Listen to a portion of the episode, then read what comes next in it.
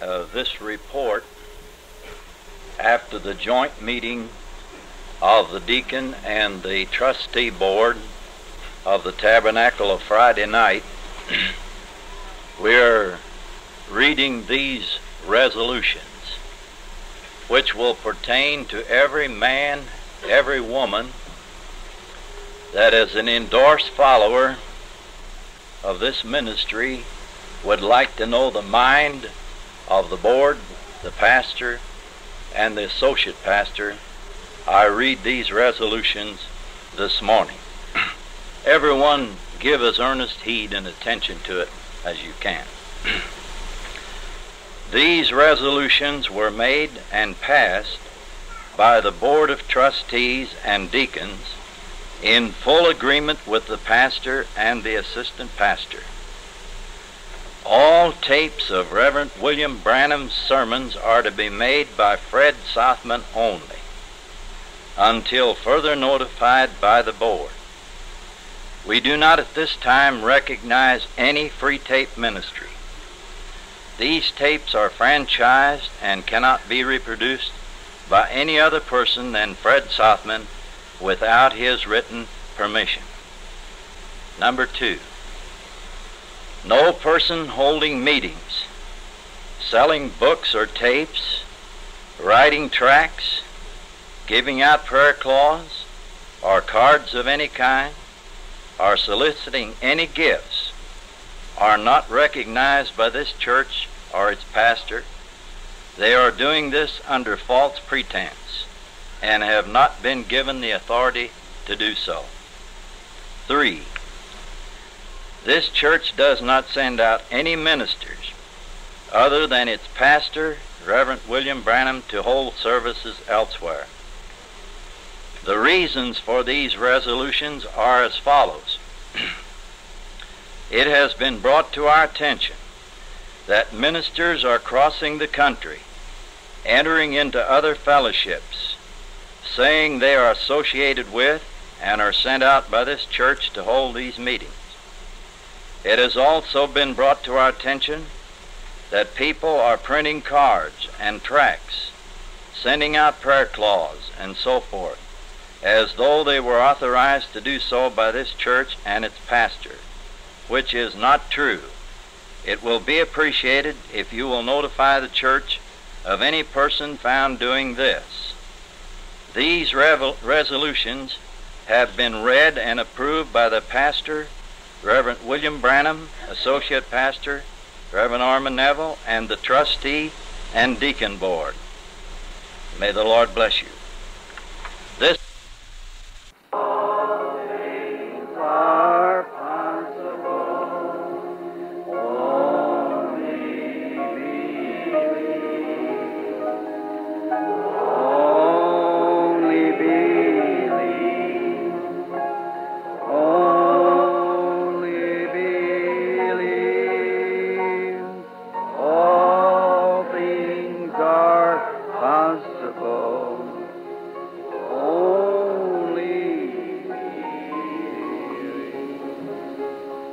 bow our heads. Dear Heavenly Father, we are grateful this morning that we can believe. It's been made possible by the shed blood of Thy Son Jesus that we would be partakers of His grace and become sons and daughters of God through His obedience to death at the cross be justified by believing on Him and His resurrection, and now the Holy Spirit shed abroad in our hearts. We are grateful for this opportunity to come here this morning to share our thoughts and our adorations, expressions by songs, testimonies, reading of Psalms, reading of Thy Word, and waiting solemnly upon the Holy Spirit to deliver to us the message appointed for this hour. Grant it, Lord. May we profit by being here today. And when we leave the building, may we say, like those coming from Emmaus, Did not our hearts burn within us as He spoke to us this morning? Grant these things, eternal God, in the name of Jesus Christ. Amen. Be seated. Good morning, friends. Here out here in the tabernacle, and to our friends out across the nation, all the way from the west coast again this morning to the east coast and north and south on the telephone hookups. It's a nice day here in Indiana, a little slightly cloudy, cool, very fine. Tabernacles packed out into the yards and around the walls. We're under great expectations for the Lord to visit us today. And we hope that God has given you a fine day wherever you are. And it is a good day, for the Lord has given it. No matter what the weather is, it's a good day. We're happy to be here. Happy yet that we have the opportunity to express to the world our faith in Jesus Christ.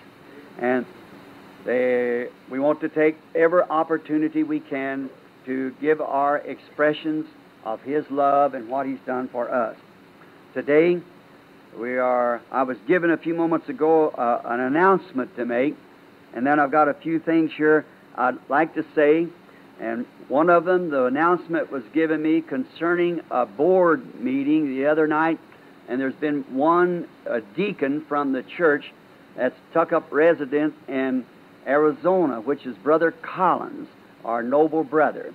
And while he's away, uh, they, the board has appointed uh, Brother Charlie Cox to take his place while he's gone. And Brother Charlie Cox is officially appointed by the trustee or the deacon board of this church to take the office of Brother Collins in his absence. And a thing I want to say again, I want to thank all you people because some of you may go home before the healing service tonight for the nice little gifts, tokens. Much food has been brought to us since we've been here, and from my wife and I and my family, we certainly appreciate it. Sometimes I forget to even say anything about it. It's so busy, you know, my mind is in such a whirl all the time. You can imagine what it is of people not only from right here at this church, but from around the world, see. And it sort of keeps you in a whirl all the time. Someone is saying about the dedication of the babies and baptismal services and so forth. That's very fine. Wished I could do it. But it's just so, so twisting, I, I hardly have time. I got to keep my mind right on this, this message. You know, the Bible said to the apostles, or the apostles rather, uh, in the Bible said, Go look yourself out among you a man of good report and honest and filled with the Holy Ghost that they might attend to the affairs. And I told Billy, he said, You go to dedicate the baby this time, Daddy? I said, Oh my. then if we got many of them waiting to be dedicated, and that's right. I just have to come back and take a special day for dedication of babies. So um, I'd like to do that. Now, but we want to thank each one of you from our hearts, wife, I, and our family. The people bring us canned goods, fresh butter beans, watermelons, cantaloupes, all strawberries, just anything could be thought of, they bring it. The precious brother and his sister that day brought us a great big turkey. I'm still eating on it. and so just, um, oh, now I'll have to clean it up before I leave, I guess. if we don't, she'll take it right with us. And so, uh, so we'll, um, we're certainly appreciative of these things. I know many of the people, some of them I don't know. They'll be laying on the porch when we come in. And so I certainly appreciate it. And many I know, I've got, I've seen many, and there's many that I don't get to see. Uh, I'm sure that everybody understands it. I, would like to get to everyone if I could, but I'm only one. To, uh, I can't get to everyone. I'm doing everything I know how to do it. So, God be with you. I'm sure that there's one that will be with you. That's Jesus Christ. And He can be. He's the only person that's omnipresent, and He's also omnipotent. So He can supply every need. And uh, also knows your needs, uh, of what you have need of. I command everyone that I will not have been getting as fast as could, even since I've been here this morning, and I'll get everyone that I can. And if what I miss, the omnipotent God will will supply all your needs according to his uh, riches and glory.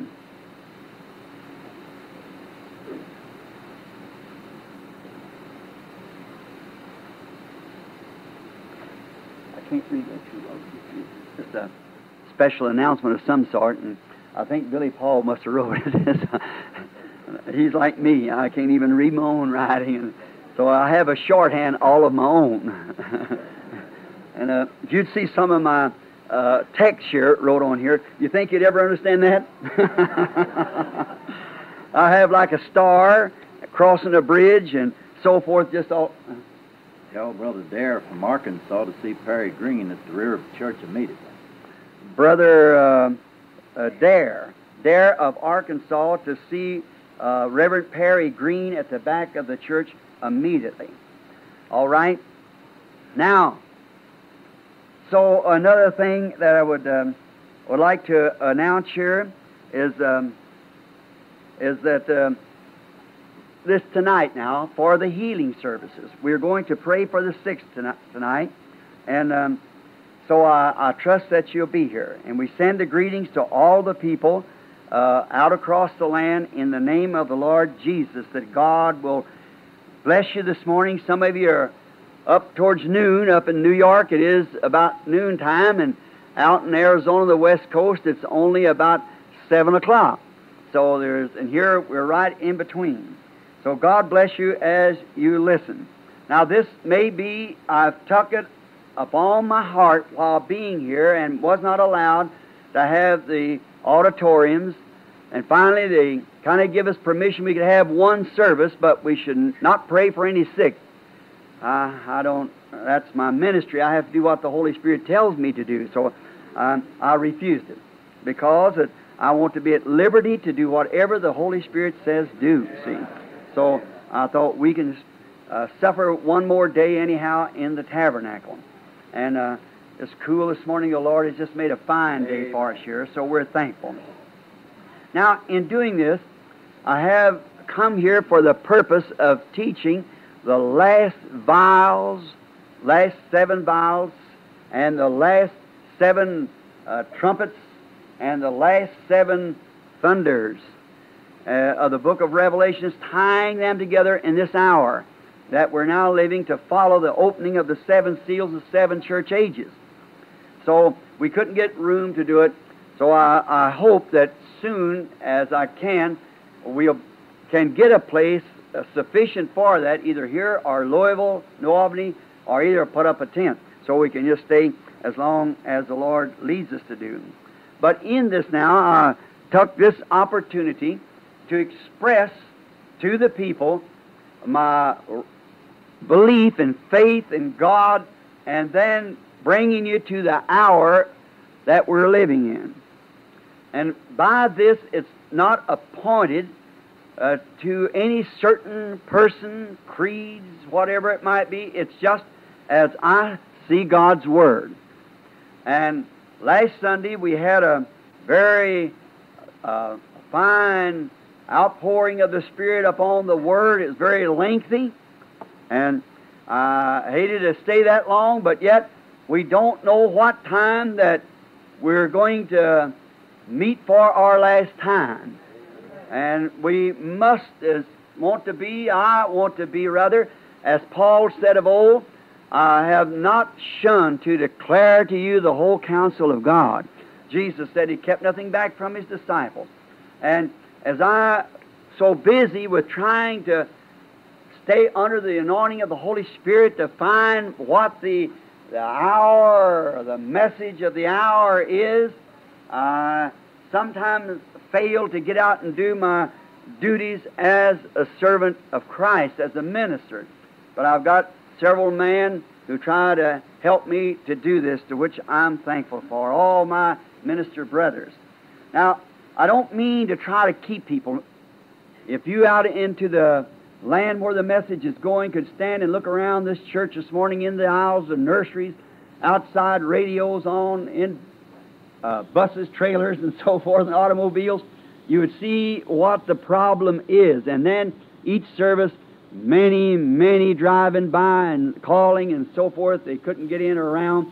And we need more room so that people can sit and be comfortable, and then to bring down to a, a message that I think is so vital important I feel that we ought to, everyone be comfortable and seated, and so we can listen with our pencils and paper, and notes and Bible, and so forth to take down the, the notes.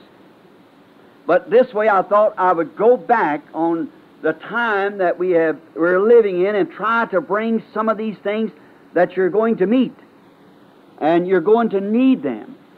If I come here today or any other day or any other minister to try to bring a message to a people, a dying people as we are, and the time so close at hand as I believe for this day, I'd be a hypocrite to try to bring something that I know that you would be pleased with and be against God's Word or something to draw a crowd or, or something like that. Uh, I wouldn't be uh, I wouldn't be what I I'm here to be, a minister of Christ.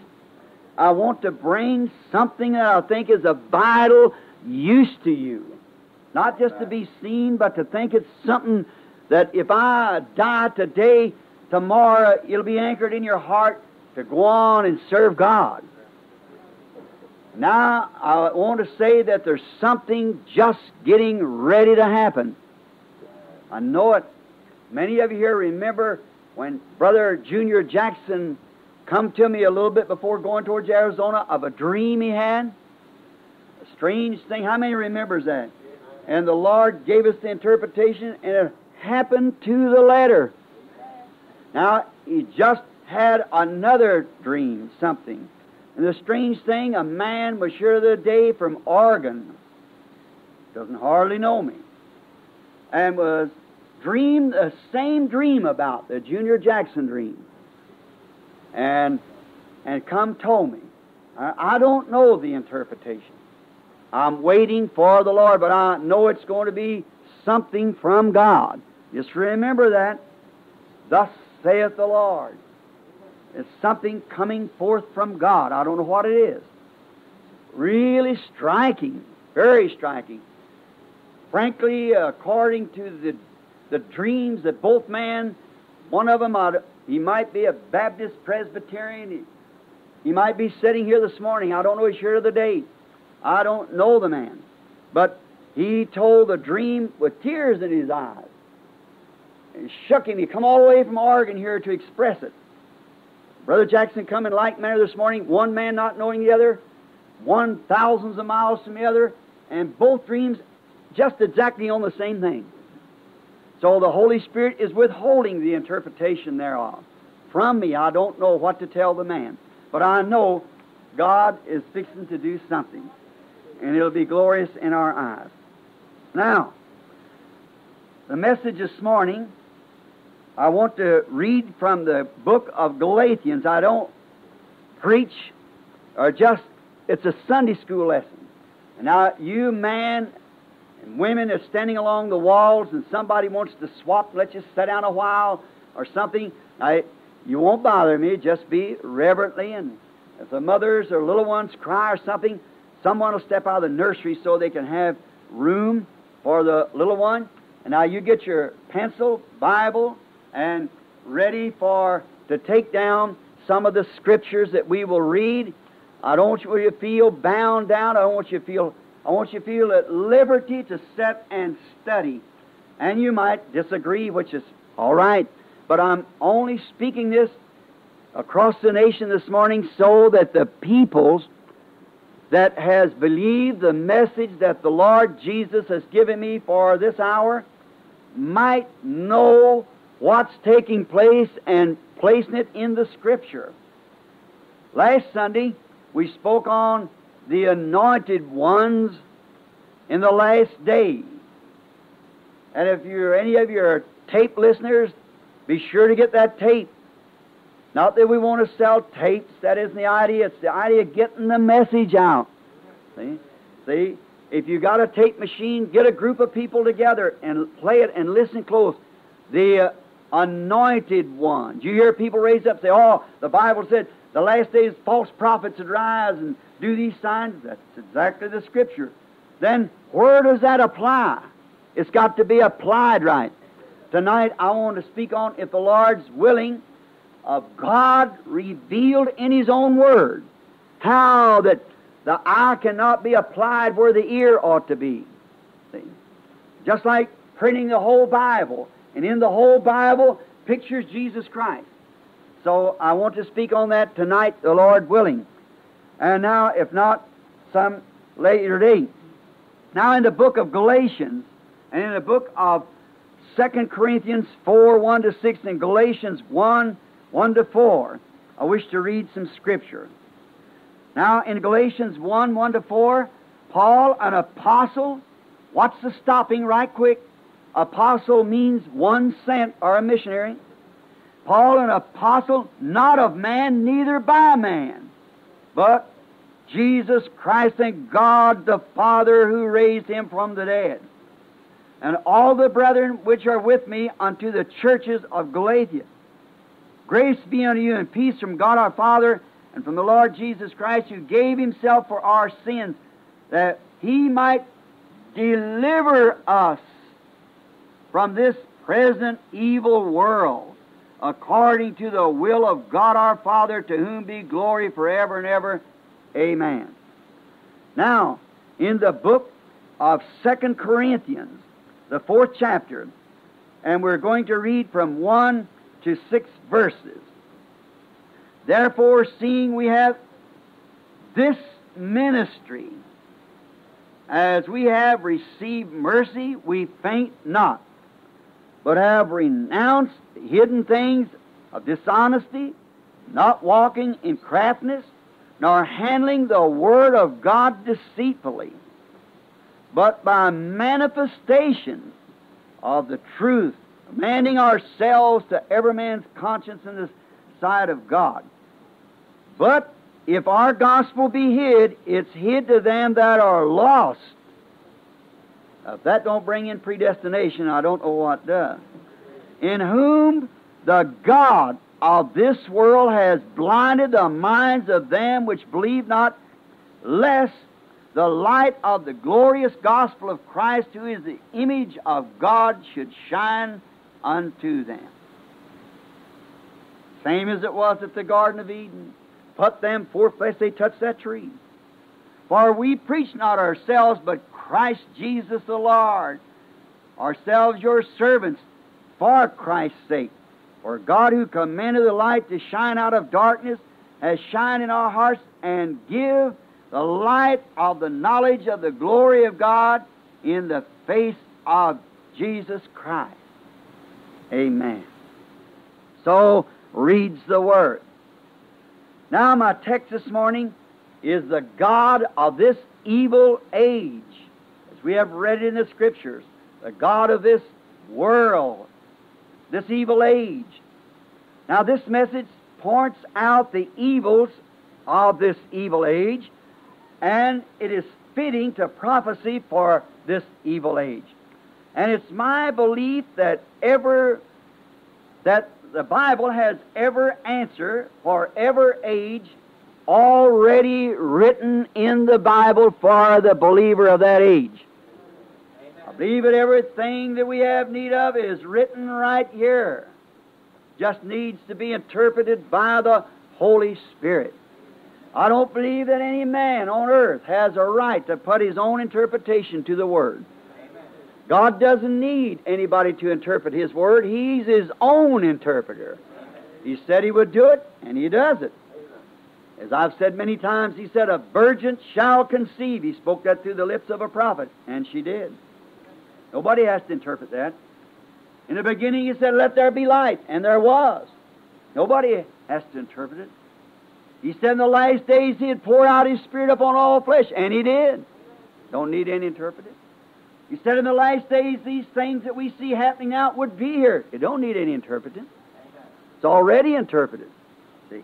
Now, notice closely now as we study the Word. The God of this evil age that we're now living may seem strange, a very strange thing in this age of grace when God is taking a people for His namesake, that is His bride, in this evil age that should be called the age of evil, the very age that God is calling a people for His namesake by grace out, and is called an evil age. Now we'll prove by the Bible that this is the age that he was speaking on. Very strange thing to think that that in an evil age like this, that God then would be calling His bride. Do you notice? He said, a people, not a church. Why? Yet it's called the church. But He would call a people. Now, a church is a gathering of many people, of all different makeups but God is calling one here. He didn't say, I'll call the Methodist, Baptist, Pentecostal. He said, He'll call a people, what for? His name. See, a people. One from the Methodist, one from the Baptist, one from the Lutheran, one from the Catholic. See? But He's calling not a church group, but a people for His name that receives His name engaged in His name, going to a wedding to be married, to Him to become part of Him. By predestination, just as a man that chooses a right wife in life is ordained to be part of his body. So that is, the bride of Christ will be and is now from old ordained by God to be a part of that body. Oh, the scriptures are so rich, full of honey. Notice, not what someone has said, what someone called, but what God chose before the foundation of the world. And it's calling these people in the last days, not an organization, a people for His name. And this evil age is when he's doing it. This very age of deception. Last week in Matthew 24, it was the most deceiving age of all ages. All the ages of deceit from the Garden of Eden all the way down. There's never been an age so deceptive as this age. False prophets will rise and show signs and wonders, if possible, to deceive the very elected. Now, just the cold, formal, starchy churches and so forth of man-made theology, that would the elect would never pay no attention to that. But it's up there almost like the real thing.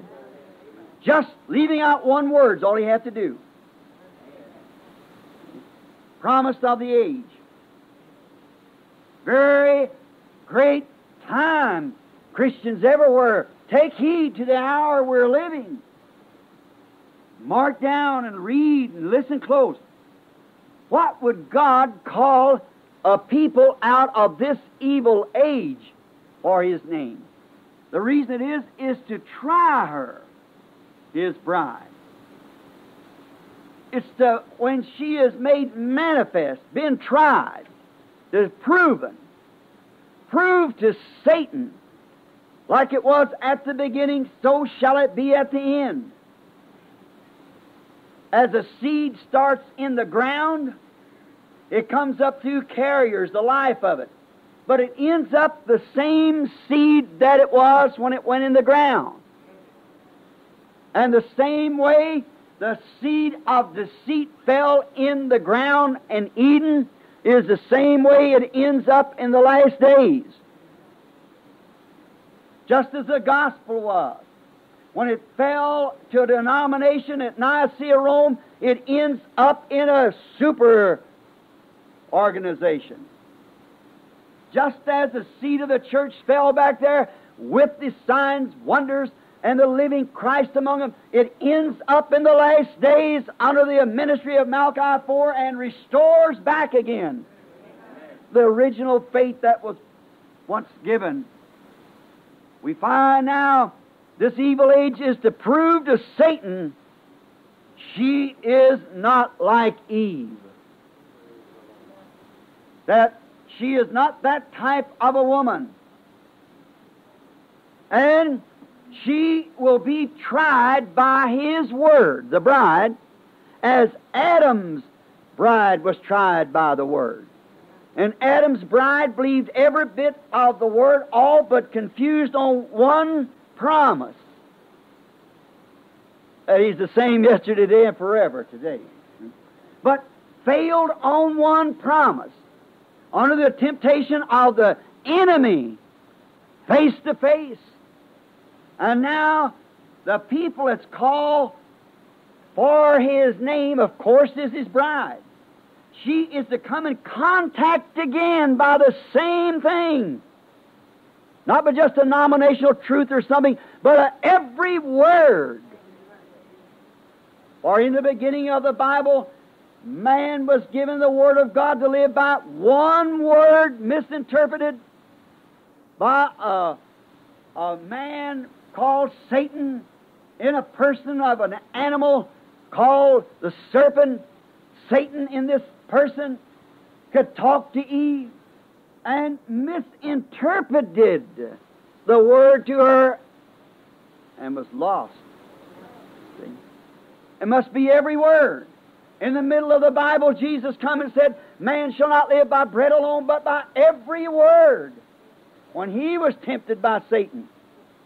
Now, God telling us here in the last days that the God of this world will rise up in the last days, and whosoever shall add one word to it or take one word from it, his part will be taken from the book of life. God, be merciful to us.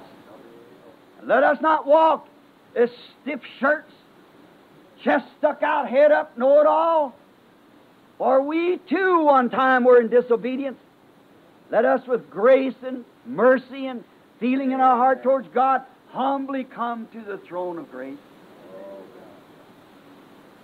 Strange. Now, after some 1900 years of gospel preaching, and now she, that is the world system, is more evil than in the days when, that, when he was here. The world system is more evil. The world is heading to a great climax. You know that. The Lord is fulfilling His word on every hand. Yesterday, standing, I hope the little fellow don't you want. I'd come with my wife and Mrs. Woods, Brother Roy Roberson, somewhere here, Brother Woods. We'd stopped in over here at this little Youngstown shopping center to get a, a package that Sister Woods had. And uh, on while we stand there, a young fellow walked up and introduced himself, a stranger to me. Another young man walked up and said they were from either Alabama, Georgia, I believe Georgia, because I asked them if they know our brother Welch Evans. And we talked a few minutes. And when I went to leave, this young man looked at me as the young other fellow and his little boy walked away. This young man looked at me and said, Just one thing I want to say. I said, Are, are you a believer? Are you a Christian? He said, No, sir. He said, I, I might not quote just the word he said here, but he might have been a little skeptic. I asked him about the things of the angel of the Lord appearing. He said he'd heard about it, but he'd never been church before, this church. I said, Do you believe it? He said, Yes, sir. He said, I, I've been watching something. He said, People's been telling me about these predictions and things, and I heard on a tape that you predicted how California would crack away like that. And said, when I saw that in the paper, then I believed it. He said, I'm coming today or tomorrow, that's today, for my first time. I said, The Lord bless you, son. I started to shake his hand. He said, I want to say something to you, sir.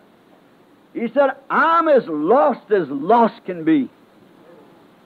He said, I'm like a coin in a sand pile. Lost. I said, But you don't have to stay that way. There's someone standing present now who can find you the minute that you're ready to be found. He said, I'm ready. I said, Would you bow your head? He said, I'm not ashamed. Not only that, but he got down on his knees there in that parking lot before all the peoples. People on the street watched him there. We prayed with him till he gave God his heart.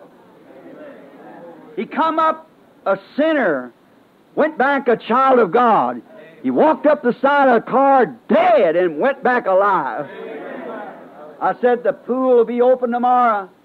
There is a fountain filled with blood drawn from Emmanuel's veins, where sinners plunge beneath the flood lose all their guilty stain.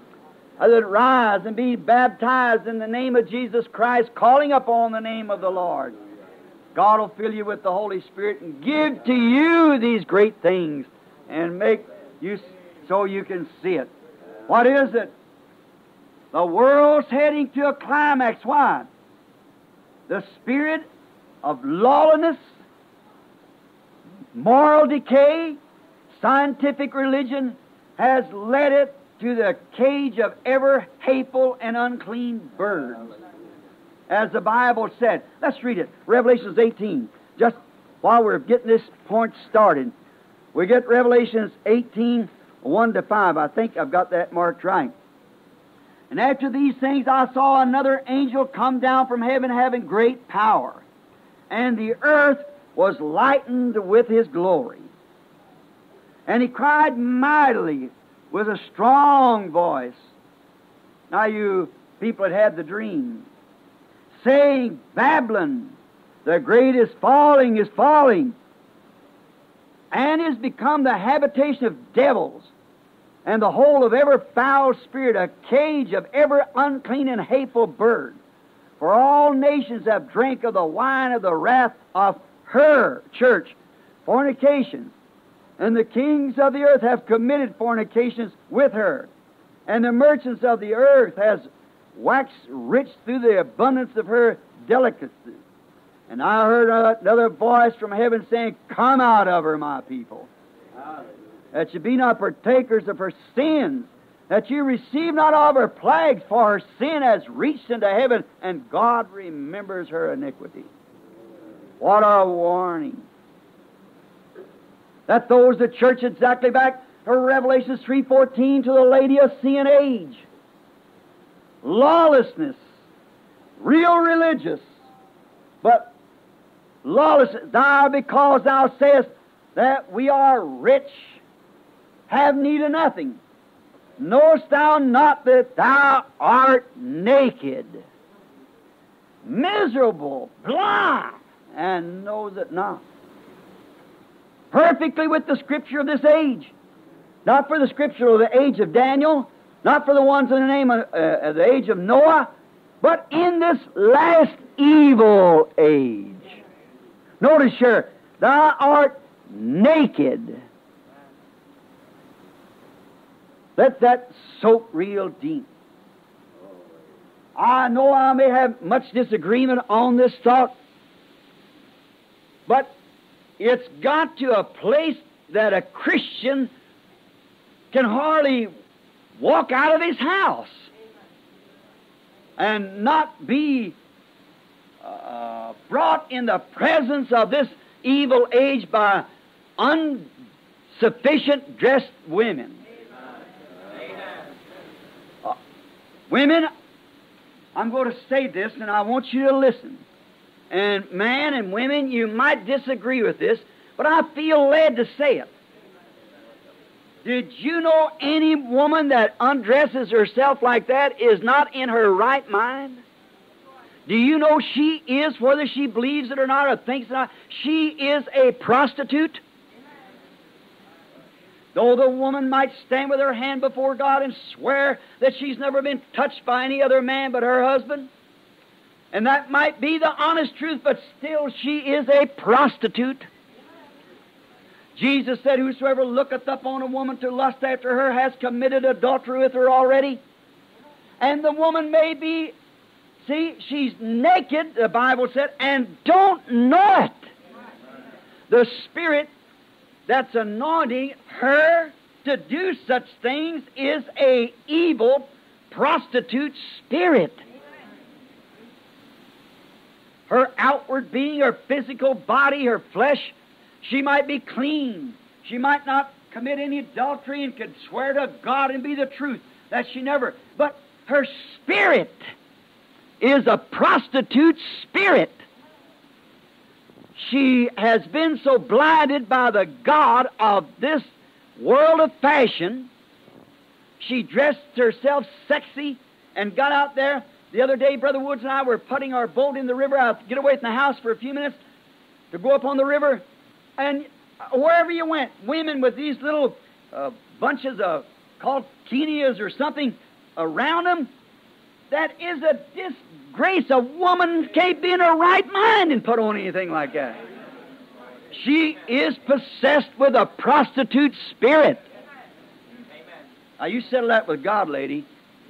You'll find out someday that that is the truth. How could you, a lady, knowing how sacred your body is, and expose it out there to these lustful, sinful devils that walk the streets of this day? If sons of God was all still sons of God, your husband was a son of God, he'd either make you put on clothes or leave you. If a boy was a son of God, he'd never marry such a thing. See? You say you're making, no, I'm telling you the truth. And someday you'll meet it. Naked, adulterous, don't know it. Oh, I swear that I never touched past the vows of my husband. Your husband will judge you for it if you did. But God will judge you. But what kind of a spirit you got in you? Not judge you by your body, but by your spirit. That inner man. The outside man is a physical being which is controlled by six senses, or five senses rather. The inside man is a spirit man which is controlled by five senses conscience and love and so forth. The outside man see, taste, feel, smell, hear. But the inside of that spirit is the soul. And it's controlled by one thing your free will. You can accept what the devil says or accept what God says. And that'll determine what spirit's in there. If it's a spirit of God, it'll feed on the things of God. And it won't feed on anything of the world. Jesus said, if you love the world or the things of the world, it's because the love of God's not even entered this inner part. Satan's deceived you. And man shall not live by bread alone, but by every word that proceedeth out of the mouth of God. Notice, now, we find that she is naked, lewd, and nude.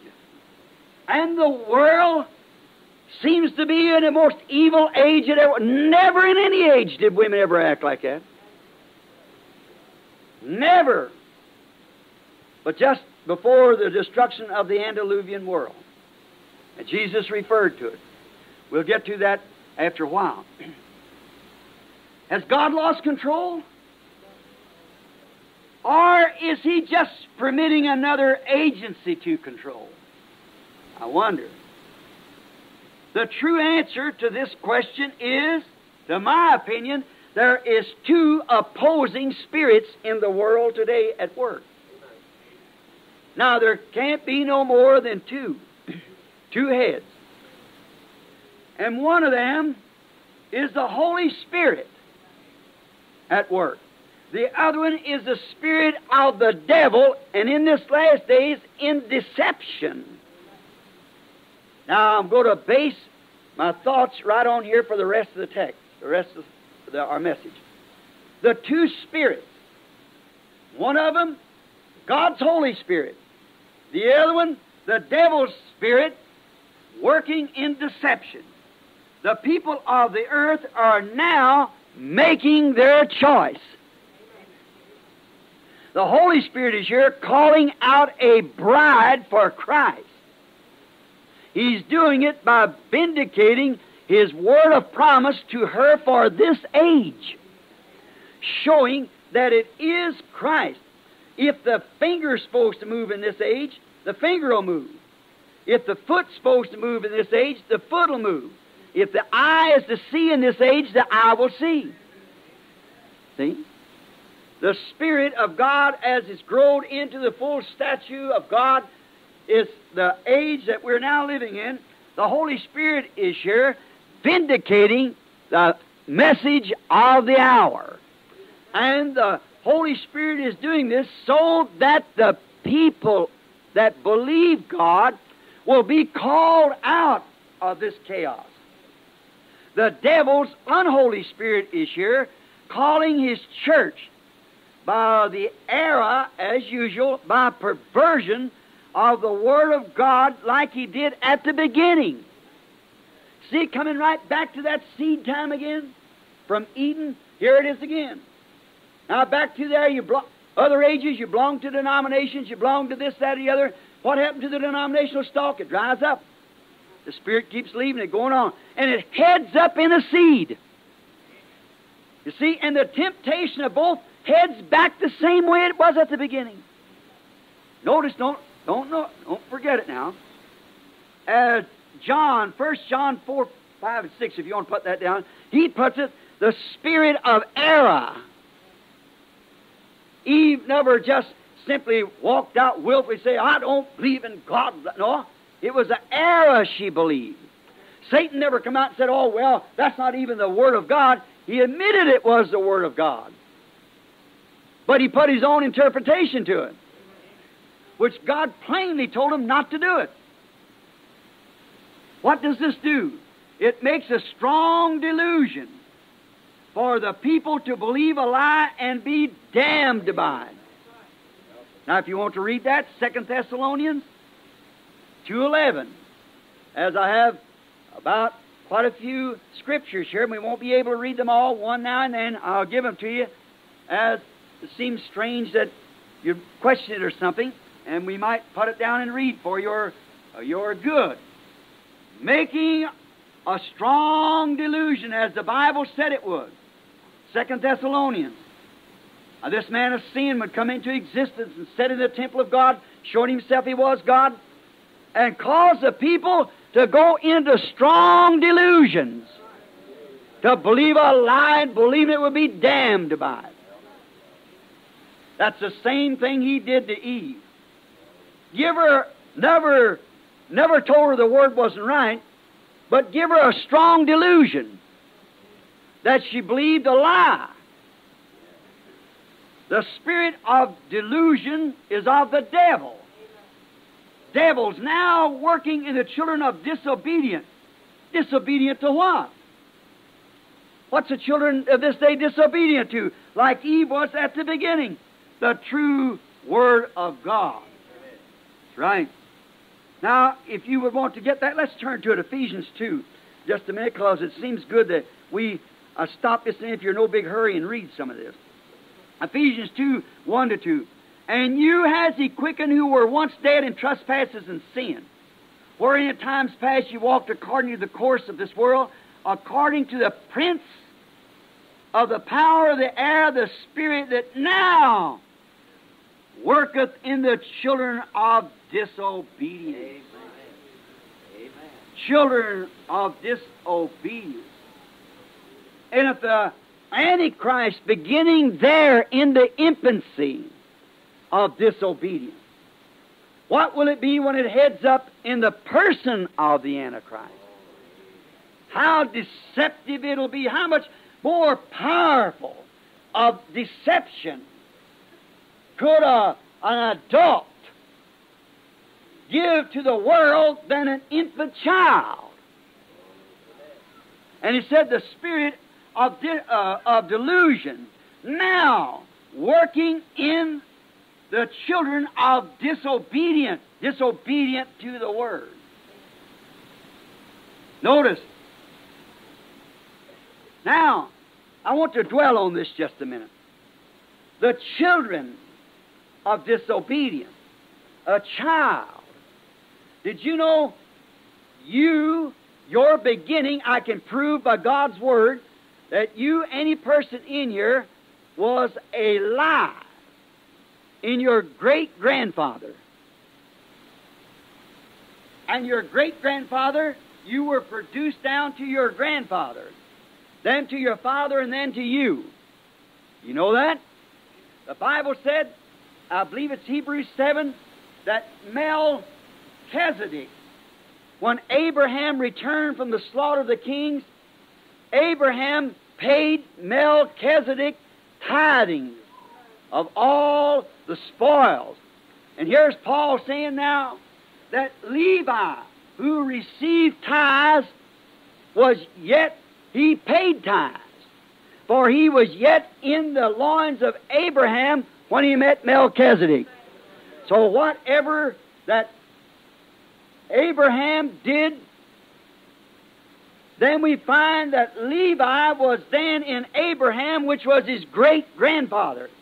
Abraham begot Isaac, Isaac begot Jacob, Jacob begot the patriarchs, Levi. Now, then you see, here comes into perfect view predestination. Uh, in these messages, I want to, Uh, to emphasize the things that I have told you in the message of this evening light that God said would come upon the earth. And notice, man, the beast that was to come upon the earth would deceive all whose names were not put in the Lamb's book of life slain before the foundation of the world. In God's own thinking, God the Great Spirit, in the beginning, before there was a beginning, He was God. And did you know you were in Him then? If you are a Christian now, you was in Him then. And then, if that be so, the whole Godhead bodily shaped up in the person of Jesus Christ. And then, when Jesus died at the cross, I died with Him. For I was in Him then. For He was the fullness of the Word manifested. Knowing that we would be manifested later, and we was at Calvary with Him. We went in the grave with him and we raised with him and his resurrection, and now we've ascended by his Spirit to the throne of grace, setting together in heavenly places in Christ Jesus. Always.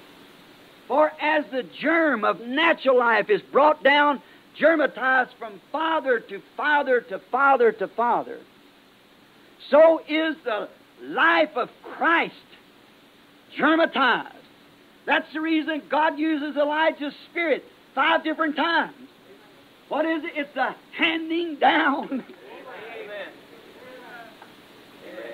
Just as your natural life and traits is handed down from the natural breeding of your father, so is the Spirit of God that was predestinated before the foundation of the world. And when the entire Word of God incomplete was headed up in a human body called Jesus Christ. In there, God made me pay for my sins in Him there. Then He rose me, raised me up with Him in the resurrection. And now we are seated with Him with power and authority over every devil. Oh, if you could only believe what God has given. But if you're not seated there, you don't have it. And if you're seated there and don't believe and afraid to move, you'll never use it. But if you are seated there, you will use it. For you're ordained to do what you do. Pharaoh, on the other side, was raised up for this purpose, the Bible said. To be Pharaoh. Judas Iscariot was raised up to be the son of perdition. Now, notice these great truths that we are approaching.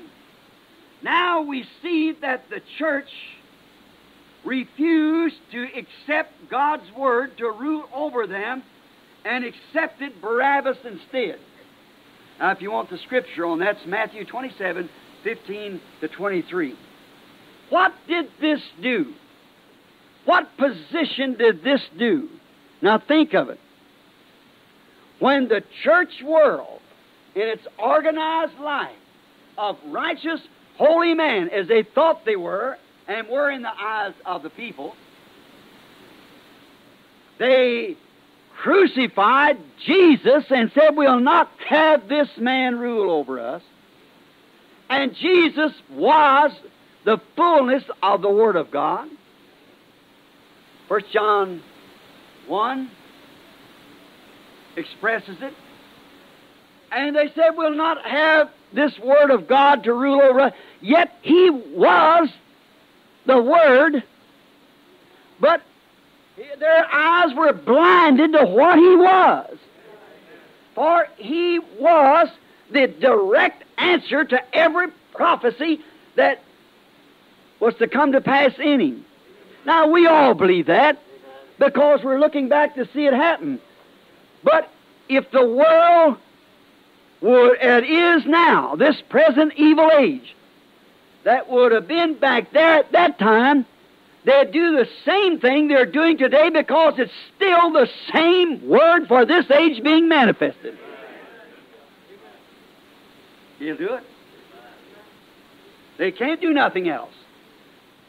They are children of disobedience, given a strong delusion to believe a lie and be damned by it. Notice, when the church world would not accept Jesus, the Word, manifested of that day, because why? They had it interpreted another way. But they ought to have known that He was that Word because everything that God said He would do, He did it. And He said to them, Search the Scriptures for this hour. And if I do not meet the qualification that was spoke for me to do, then don't believe me. They said, We believe Moses. He said, If you would have believed Moses, you would have believed me. For Moses spoke of me. And still they didn't see it. The very God of heaven dying on the cross and saying the same words the prophet said he would say. And still they didn't see it. See? They were not of his kind. They was not the word. Not the word. And they yet they were very religious. But they was not the word. For it, it would have recognized its place for that hour. Notice how beautiful the scriptures tie themselves together in every age. Notice now, and when the church world would not have the Word of God to rule over them, they accepted a murderer, Barabbas. What did this do? It exalted Satan, the God of this evil age, to the place that he's always wanted.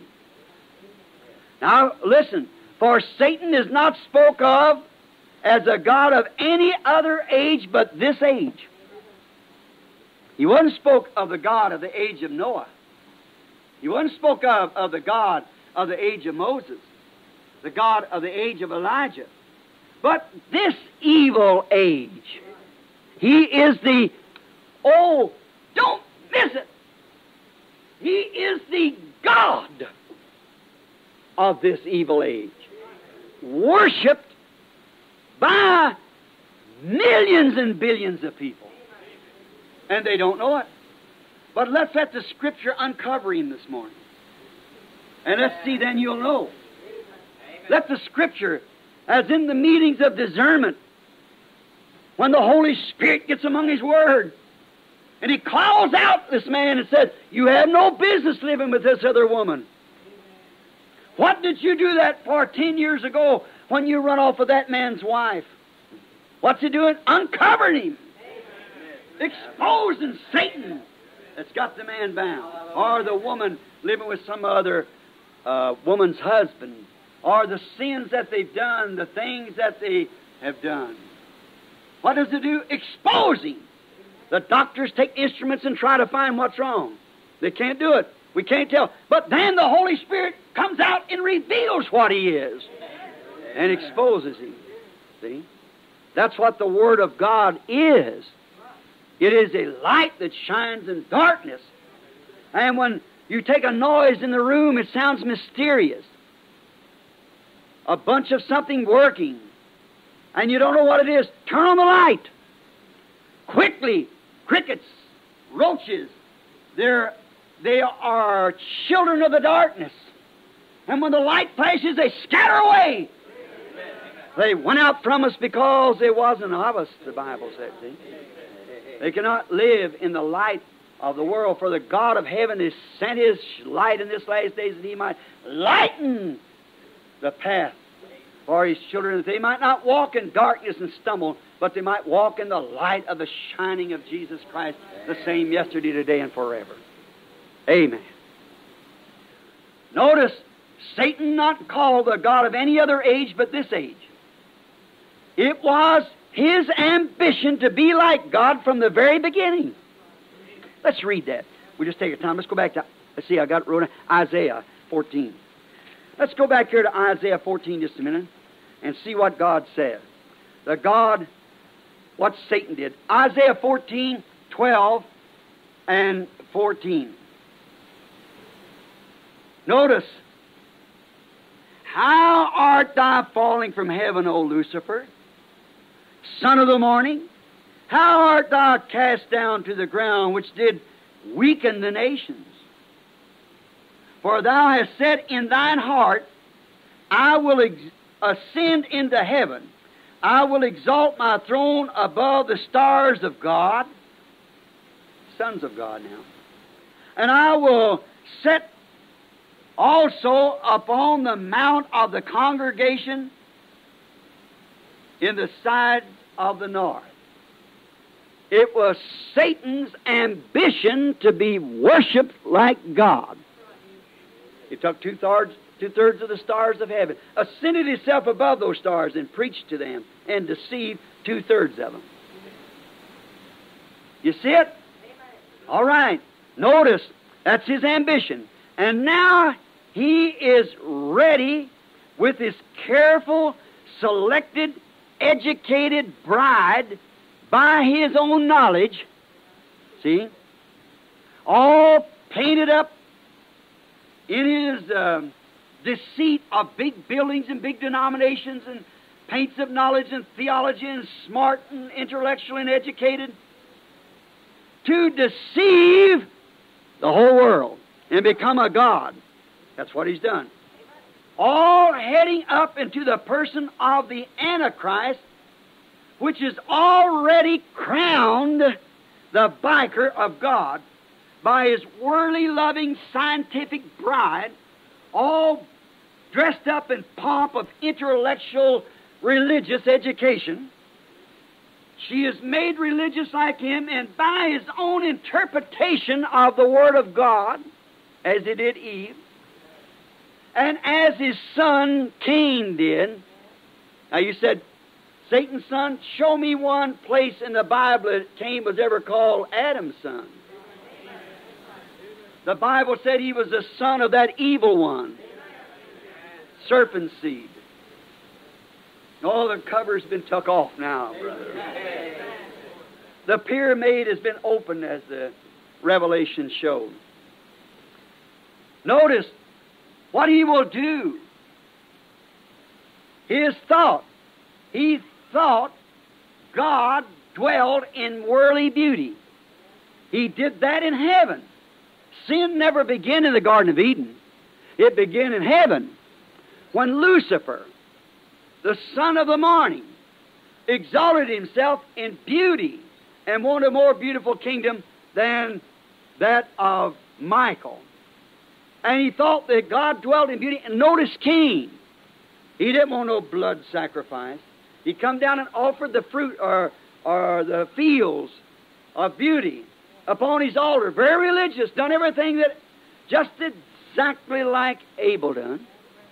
Offered a sacrifice, fell down before God in worship, obedient in every way, but without the revelation of the Word. And the Word was from the beginning, God's plan. But God revealed by revelation the very thing that He vindicated and punctuated that that was right. Not religion, not an altar, not belonging to church, not making a sacrifice, not being sincere, but by the revelation of the Word of God. God revealing to him what that if his mother did not take an apple that a snake give her But she had a sexual affair with the person of Satan in the form of the beast, not a reptile, but the most smartest, subtlest of all the field. The image of man, only thing that the seed would mix in. Now science is trying to find him and they never will find him because every bone in his body's changed. But the Bible declares it to be so. Notice what this fellow will do now. This fellow, he will sit in the temple of God, that is the church, revealing himself to be God. Now, if you want to read that, that's Second Thessalonians uh, 2, 3, and 4, in Revelations 13, 4, 11, and 12, where spoke both prophets, both John and Paul, of what he would be in the last days. Now, to, you read it because I've got wrote down here, but to save time now. The day we are living is called in the Bible the day of man. Man's day. This is not God's day. God is not the God of this earth. The Bible says He isn't. He's the God of heaven. But this is not God's day. This is choosing day. Either live for today and die. Choose God and live. And God is the Word. And the Word is the Word manifested for the hour and the day. Notice, the day of man. If you don't put that down, let's go to read, but 1 Corinthians 5 1 5. 1 Corinthians 4 1 5, pardon me. 1 Corinthians 4 1 and 5 is Paul speaking of being judged by man and man's day. The day, what do you call it the man's day for, you would say? It's the day that the works by the knowledge of man is glorified. Look what all the brag of the communists. Somebody trying to get somebody to the moon. God's trying to get somebody to heaven. But look how they're spending millions and billions and trillions of dollars in a wasted effort. When they get there, they ain't going to find nothing. Amen. What's the matter with them? I don't care about the moon. I want to pass the moon so fast I won't even see it. Just keep going higher. I want to pass the Milky White Way. Go on. Just keep going. Yes. And the world today is dedicating themselves to the knowledge which came by Satan. And man's day is glorified not by the Word of God, but by the knowledge that he has. Now think, let that soak in, and when you play this tape back on this point, you're stop for a while and think. His works are exalted above God's Word and manifested works.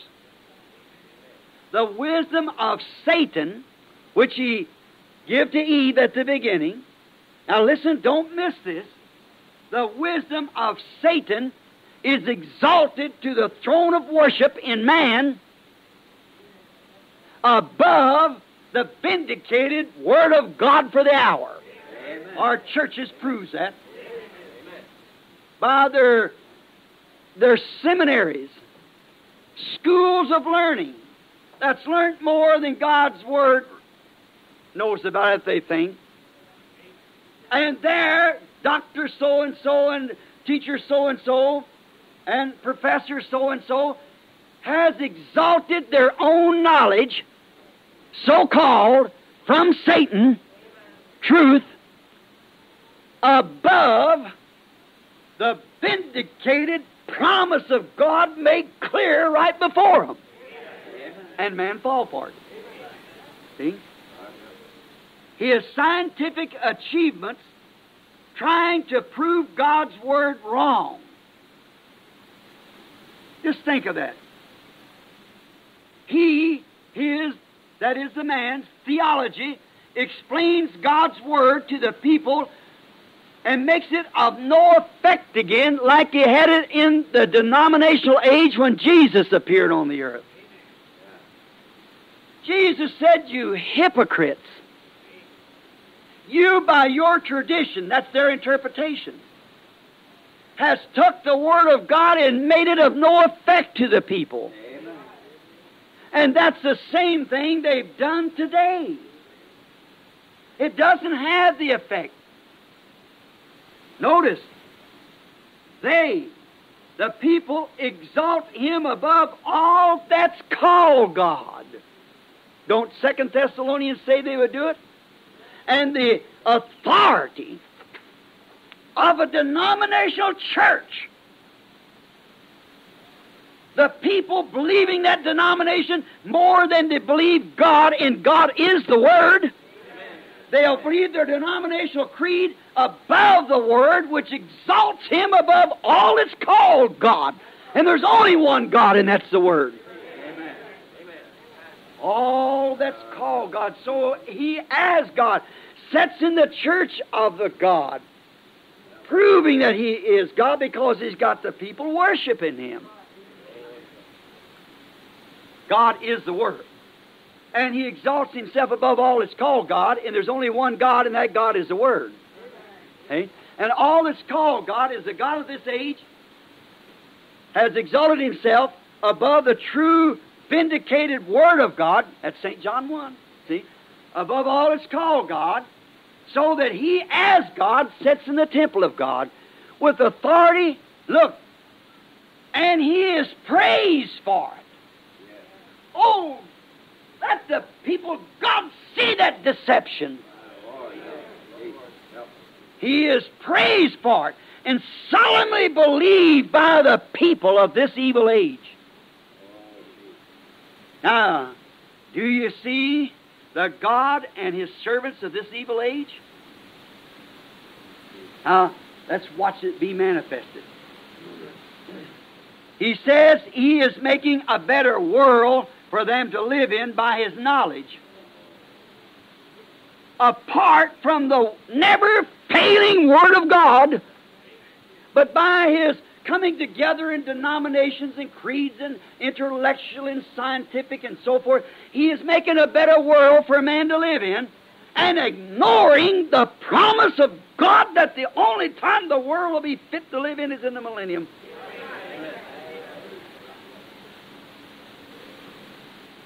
You know, in my opinion, he's made a better world to sin in instead of living. Notice, did he do it? He legalized sin. He legalized whiskey drinking, cigarette smoking. And then the churches legalized that a woman could be a member of the church with short hair. Now, may you stop just a minute.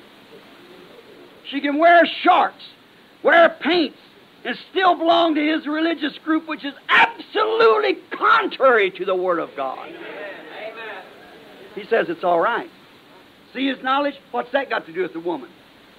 Just the same as taking the forbidden fruit or not the forbidden fruit. That's what it is. God said not to do it. But he does it. And she believes him.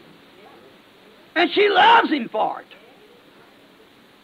She hates God. Her own actions prove she does. She says she loves him, but she loves Satan. She worships a God of fashion, the God of the world, the Hollywood goddesses. She loves him, but she hates the true Word of God, which is the only true God there is. Legalizes it. In the churches, there's no harm. Our women can do this, that, or the other.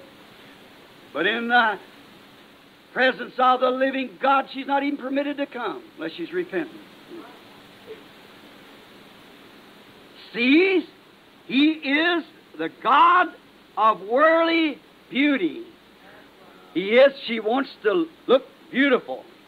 And He is a God of beauty from the beginning. He can and has achieved by His knowledge and science and materials to make beauty for His this model age, this uh, modern age rather, of evil, made beauty.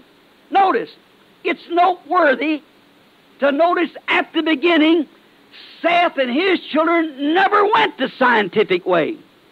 Now we're going to talk about science for a few minutes. If I say this, not excusing my ignorance, but a bunch of ignoramuses. Anything will deny the Word of God. Hmm? Sure. It's noteworthy. Watch it. Seth's children never went the scientific route. They were humble herdsmen, farmers, and so forth. But Cain's children did. Why? Inspired by their daddy, the devil. Cain, inspired by his daddy, the devil. And these inspired by that seed coming down. What's the seed of God coming down? Through every age. And watch where it's heading up today. Christians, genuine Christians, are not all about scientific research and stuff. You know, just a minute, we'll get into that.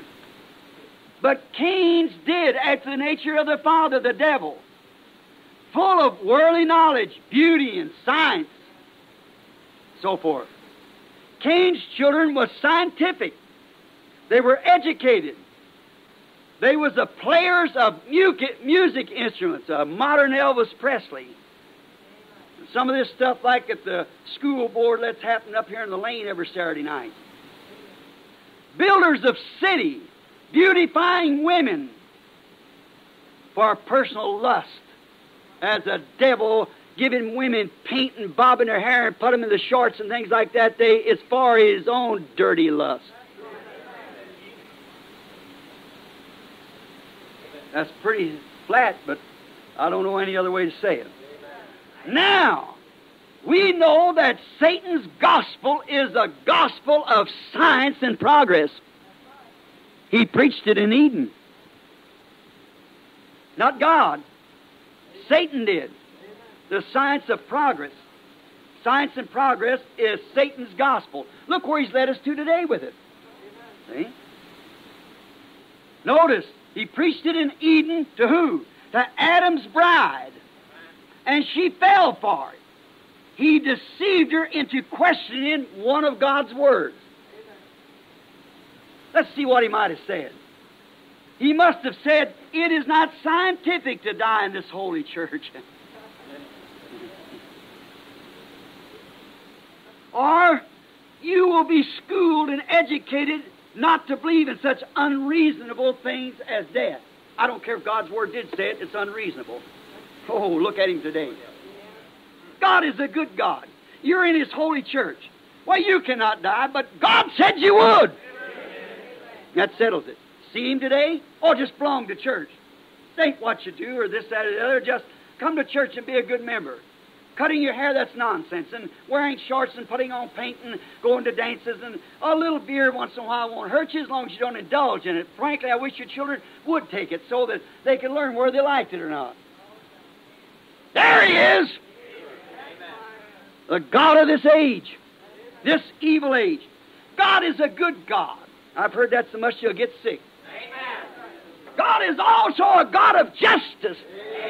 He ain't an old doty grandpa that can be pushed around. His grandkids don't have any sin. He's a God of justice and holiness. He proved in the Garden of Eden by his first children. You cross that line of one of His words, you're dead. Amen. Same thing applies today. Amen. And notice, he preached that kind of a scientific, social, educated, progressive gospel to Eve, and Adam's bride believed it. And he has succeeded in filling the so called bride of Christ, the church, of the second Adam with the same arguments. That's right. Oh, it's not it's not for God. God is too good to do it. Why, as long as you go to church. If thou believest, the devil believes. Not make believes, but he actually believes. He's not saved. If thou believest.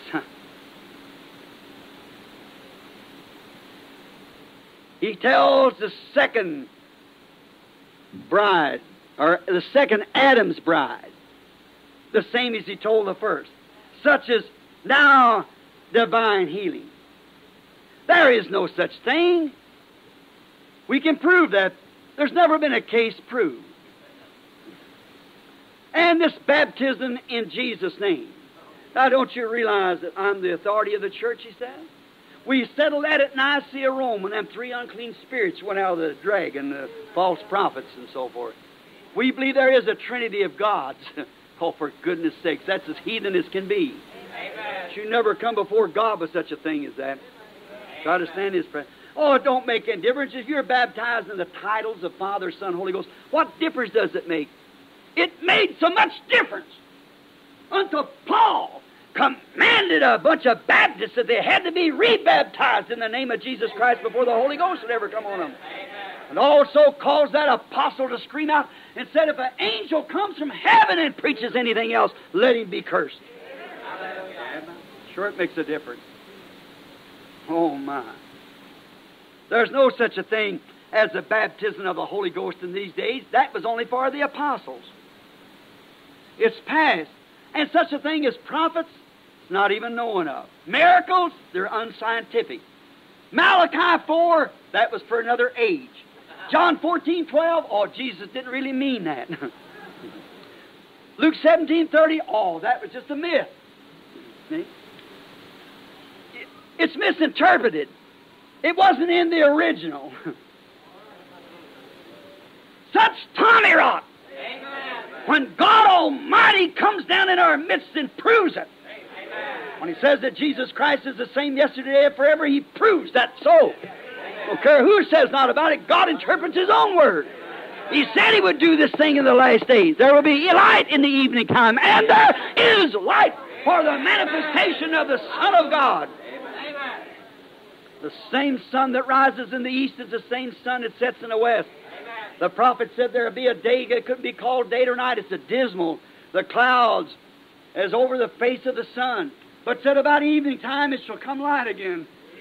The same sun. He's Alpha and Omega. Same sun that rose in the east was predicted to rise in the west again in the last days just before the day was over. I don't know how they interpret it. God interprets His own word. He proves it. This is the evening time. It's sad, but she sure fell for it again. Christ's bride fell for it and took the intellectual knowledge of some seminary preacher instead of believing the pure, vindicated Word of God. Now, ministers I enter in the land wherever you are, you might disagree with this. I'm not hurting you. I'm just try- I'm talking to my own group. I'm just trying to, if you want to set in, I'll sure be glad for you to hear it. And then you listen at it. Hallelujah. But I'm just telling them what they have, what they have seen and showing it to them, but God proving it that it's right. This is the hour. Don't need anybody to interpret it. Your worldly knowledge don't have anything. You might have a B-A-D, D-A-D, or whatever it might be. It don't mean one thing. God interprets His Word Himself. He promised it, and here it is but by the knowledge of seminary, denominational preaching, has caused the whole world to wonder after the beast, whose deadly wound was healed from pagan to papal. See where she's heading up? She believes it. She believes the knowledge that he tells her. It is, now watch, it is that both engaged brides believe Satan's knowledge against God's Word. The bride of Adam believed Satan's knowledge against God's Word, and the bride of Christ has believed Satan's knowledge in this intellectual evil age against God's Word. And notice, Eve in the natural that believed it and plunged the whole human race to death. The natural bride Adam, the natural man of the earth, his bride, before he got to her to be wife, plunged the whole human race into death. Whether it's scientific or not, we die just the same because God said we would. Whether you're in Holy Eden or Holy Church or Holy Denomination or whatever it might be, you'll die the day you disbelieve one word of God's Word to be the truth. When it's vindicated and proved to you. That's the day you separate yourself from God. Not just a whole sentence, one word. Whosoever shall add one word or take one away, that's the day you die. Notice, Adam's bride caused natural death to her race, the human race, and the second Adam's bride, Christ, engaged bride, has plunged the whole church to a denominational death to take the mark of the beast by the scientific, intellectual, big denominations. We're Baptists, we're Presbyterian, we're Pentecostals, and so forth. We got this, and we own more property. We we're noted by the government. We're all around the world, and all such things. And the best of the mayor of the city and so forth comes to us. Even the president comes to have mass said with us, and we comes to this or that, the other. The whole world has been plunged to a spiritual denominational death. The whole church. She's dead. You say you're covering a lot of territory. Jesus said, as it was in the days of Noah, wherein eight souls were saved, so shall it be at the coming of the Son of Man. In the days of Lot, where three was brought out of Sodom, at that day, now there's already a group already out, remember. But as it was then, when the Son of Man will be manifested, look what, look where we're living. Now, she has caused the whole world to accept the scientific leadership of the educational program that Satan has given to her under the name of a church. The leadership of an educational scientific program. I'm picturing to you the God of this world. When she, as Eve, had the very filling of God's Word in her hand, she could have took God's Word. But what did she do that? Instead of caring for the baptism of the Holy Ghost, let science prove to her that the Holy Ghost is only for the disciples. Instead of keeping divine healing going when she ought to be now raising the dead and doing great miracles, she's let Satan, under his leadership of religious men, take the Word of God and try to say that it was for another age. And she's believed it. When the Bible said, the things that I do shall you do also. Jesus said that. Go ye into all the world and preach the gospel to every creature. We're still creatures. These signs shall follow every one of them that believe. She denies every bit of it. She denies all the supernatural. As she swapped it for his intellectual conception of the Bible.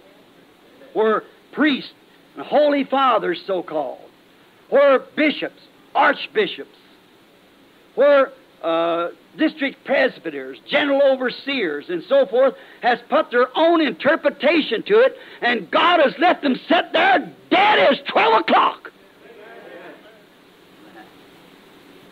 The only things left in the last days is a bunch of little Pentecostals with a bunch of music hooped up as hard as they can, rubbing them down the floor, speaking in tongues and shouting and having a form of godliness, but denying the word thereof. Tell them to be baptized in the name of Jesus Christ, laugh in your face. But that God goes right on, making it so just the same, proving His word to be so. Notice the tree that Satan caused Eve to partake of was a tree of good and evil. It was a mixed tree. Now look at today we're living in. When he's calling out a bride, he's got a church that claims to be doing good when it's evil by denying the word. A mixture. Oh, say they, they have great societies. They, they, they, they help the, uh, this and the Red Cross endorses it and all the schools. They look here. Oh, but just deny one word. That's all you have to do to die. No matter how intellectual, how good it is. Jesus said a little leaven leavens the whole lump. One spot of leaven ruins a lump. One word of God displaced spoils the whole picture. What about my arm being where my foot should be? See? What if my ear was down here where my hand should be? A little leaven leavens the whole lump. Say, how do you know it's right? God proves it right. He vindicates it. He said it here in the Word, then He proves it. That's how we know it's right or not. Just deny one word is all it takes to die. It brought the same results in this evil age, spiritual death, as it did physical death to the whole human race. Notice how Satan got that scientific age back there uh, of Noah's to lean upon their own understanding.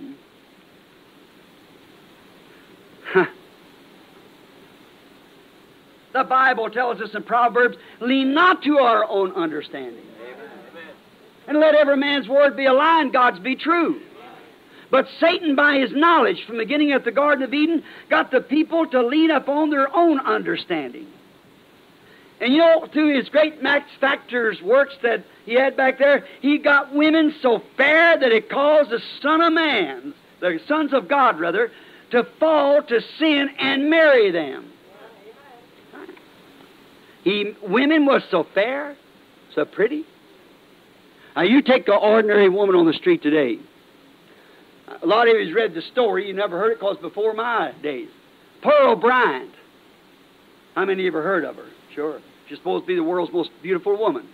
Why, the ain't a school kid that goes in the schoolhouse today, but what's twice pretty she was. Why is it? The beauty of women is to happen in the last days.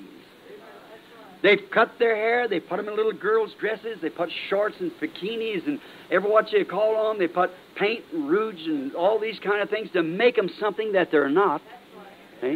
But through scientific knowledge, they've been able to achieve this. Do you know there's more spent for cosmetics for women than there is in the United States? Twice or three times as much is spent for food to live on? Prove that. For cosmetics. Notice, the sons of God saw the daughters of man. Not daughters of God the daughters of man that they were beautiful. And it caused the sons of God to fall into this delusion and took them kind of women and married them. And it brought an age of prostitution, just like it is today, like it was in Sodom, like it's predicted to be today. That when men and women of this day swap wives, if they don't like this wife, they, they go over to Reno, Nevada and get married and uh, get divorced that one and marry again in 15 minutes. And women so pretty that they're almost irresistible. what is it? The devil. See, Satan still in beauty. Notice, notice that sin was never forgiven them. That pretty scientific age was the very evil age that God destroyed off of the face of the earth. That pretty scientific age. Jesus said it'll be that again just before the coming of the Son of Man. Is that right? Notice, Jesus said, as it was in the days of Noah, so will it be in the coming of the Son of Man. When they all tried to marry, now watch, the sons of God married the pretty daughters of man. And God never did forgive them for it. Just the same as Balaam's teaching, that he caused the pretty, intellectual, scientific women of Moab to, with their flirty eyes, her paints and powders, her fine perfumes, to entice the sons of God against their own women that worked and had calluses in their hands with no makeup on, entice them over and let us marry one another because we're all the same people. That was a lie. It was a, a lie and an achievement of the devil to get the sons of God to marry the, the daughters of man. It was a lie of the devil for Balaam, that false prophet to try to prophesy against Moses that tried to hold the race together to say, well, we believe the same God. We offer the same offerings. We have the same sacrifices. We do everything just alike. So close that would deceive the elected if possible. See? Come away from her, people. You have nothing to do with her. Notice, it was not likely that God would interpret His word to Cain's evil generation now, God would not interpret His word to them. Notice, God, the knowledge to make a world so pretty and scientific and sinful, He had to destroy it. Would God do that? Make a world so pretty. Look here. God making his daughters so pretty and would dress them so sexy that his sons would lust after them and would commit adultery. What? God do a thing like that? This naked, stripped off bunch of lady Laodiceans worshiping the God of this world through their ethics and education and shrewdness and prettiness. Come out of her, the Bible says. Be not partakers of her sins and don't receive her plagues. God will rain hail out of the skies one day as big as a hundred pounds apiece and will destroy her by stoning her like His Word always said He done. His law. Well, if God did a thing like that, revealed His Word to such a people as that, He would de- be defeating His own purpose. God's not foolish. He's the source of all wisdom. So you see where that stuff come from? It come from Satan. And it's still of Satan. And the church has believed it. Now you see, women, I'm trying my best to show you the Word of God. The Bible said if a woman cuts her hair, she dishonors her head, which is her husband. And her husband is a head with God, so she dishonors God and her husband. Now, this shows who is the head of this world's church system. That shows who's ahead of it. It's Satan in the form of a superman person of knowledge. A super knowledge. He knows more than all the rest. I don't know what the Word says. He, has got his own interpretation to it. See? The interpretation for this evil age. Notice his plans to build a super denominational church. The World Council of Churches. See? A super denomination. So that all the world will worship him, the beast, under the name of United Christianity. Would you like to read that in the Bible? Revelation 13, 6 and 8. It's a modern Tower of Babel. Don't you remember how that Nimrod, the hypocrite, built this big tower and made all the other little cities pay tribute to it? Babel and Babel is the same thing. It just changes its names and as it comes on up. It's Rome now is Babylon. And the whole world's brought to Babylon. And it's brought in by the World Council of Churches, which will make every one of them bow to her. Amen. And you took the mark of the beast not knowing what you were doing. Because, but those who are elected will hear the word and come out of it. How contrary is denomination to God's Word? He never had one, never dealt one, and never dealt with one.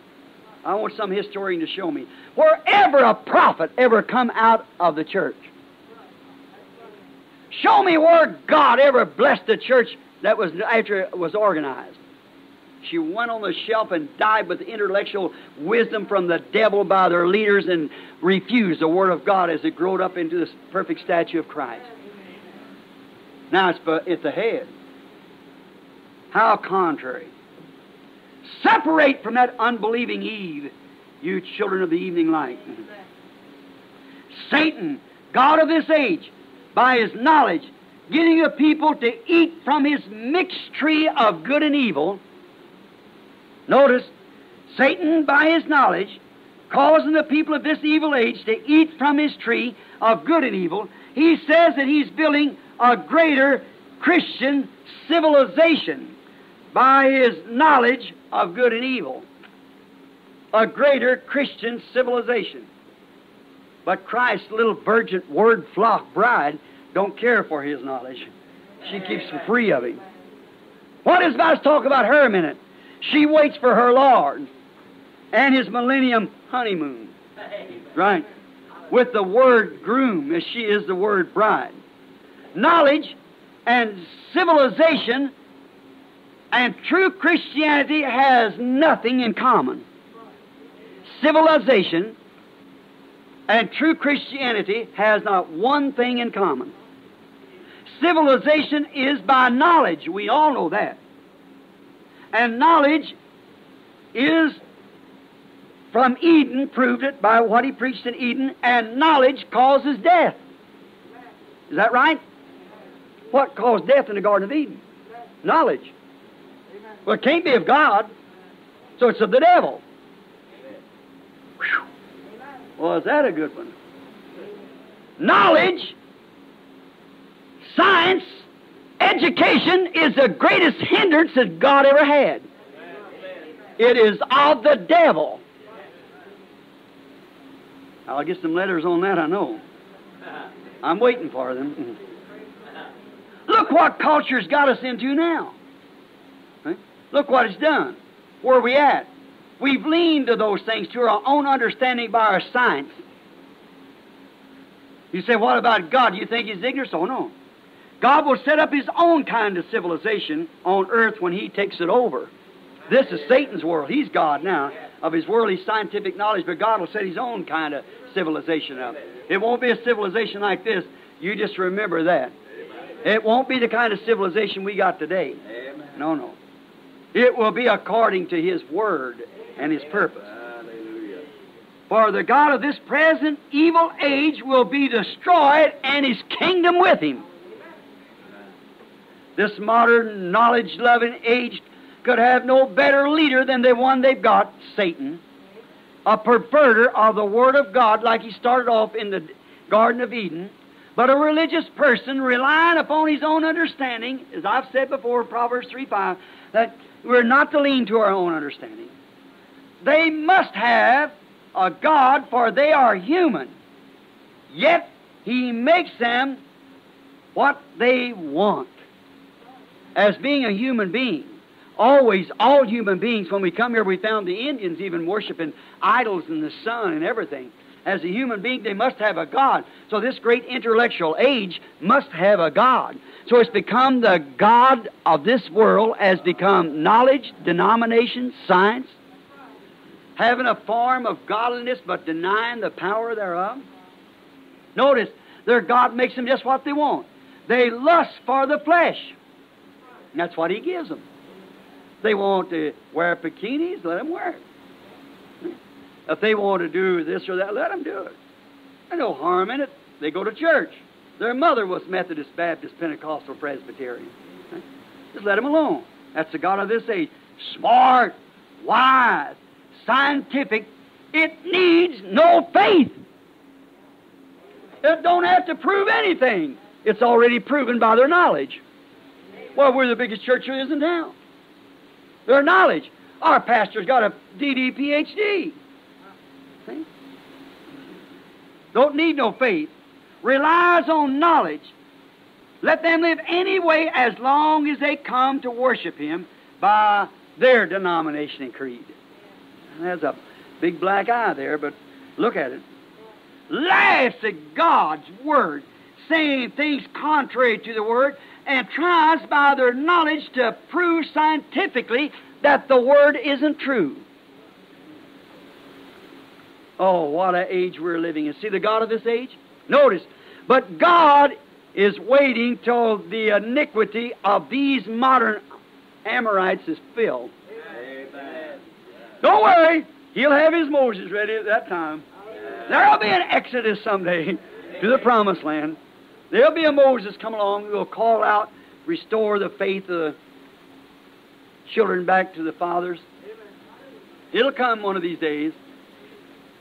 The, you say, well, look how we're progressing. Sure. The iniquity of the Amorites is not yet full. It'll come one of these days. Let them destroy themselves.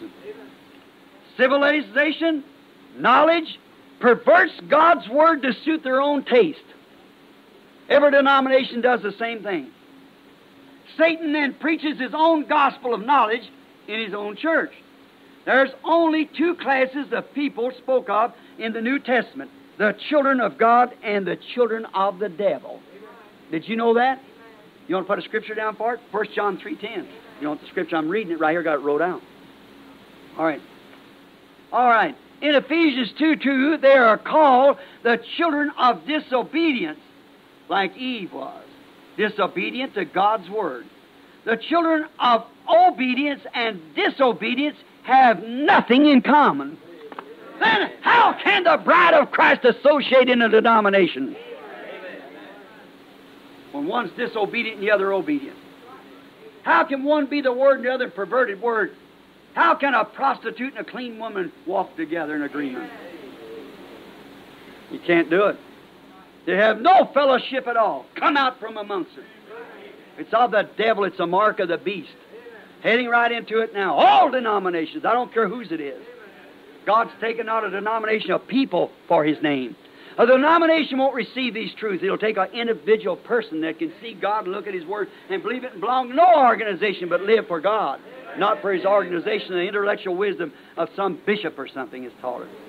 That's right. The children of disobedience and the children of obedience has nothing in common. One of the is of the day of light, the other of night and darkness. Evil age, this evil age of darkness, nightclubs, dances, yet belong to church. It's okay with their God. They don't have any condemnation about it. Nothing bothers them. Why, don't condemn me to cut my hair, woman said. don't hurt my conscience. She's got no more conscience than a snake's got hips. So, certainly not. She don't know what a conscience is. It's been stirred so hard till she don't even know what it is. That's right. Walking around over the Word of God saying, why, that's some old fogey. Don't go up there. It's just a bunch of noise and carry on anyhow. know no more about God than a Hottentot would know about an Egyptian night. Right. It's true. Having a form of godliness, but denying the power therefrom, such turn away. For this is the sort that go from house to house and lead silly women. Oh dear, you're you should do this. Oh dear, I think you're old fogey preacher down there. If you just Oh, you look cute in a bikini or what you call a thing. You, if you do all this, that, and the other, well, a little cigarette won't hurt nobody. I belong to church, and you know our denomination is looked up to as well as anybody's. Don't you believe that old painted up liar? Amen. She's lying to you. That's right. All right. Yes, sir. It's okay with their God. Oh, he thinks that's wonderful, and they just love him for it. My, they'll argue with you. They'll stand around and fuss at you about it? Well, sure, Satan stood right in the face of Jesus Christ, the Word, and tried to say it's written. there he was, the vindicated Word of God. He said, Get behind me, Satan. Just walk do the same thing. Like a fellow said to me one time, said, Now, if you believe the baptism of the Holy Ghost is right, and you believe you've got it, said, Now you strike me blind. That was a preacher. Said, You strike me blind. He said, Paul uh, struck a, a man blind one day. I said, Mister, how can I strike you blind when you're already blind? How can I kill you when you're already dead? He said, Me? My eyes is 2020. I said, Your physical part, but you're still blind. It's impossible. The Bible don't interpret things. We speak where the Bible speaks, and silent word silent. I said, All right.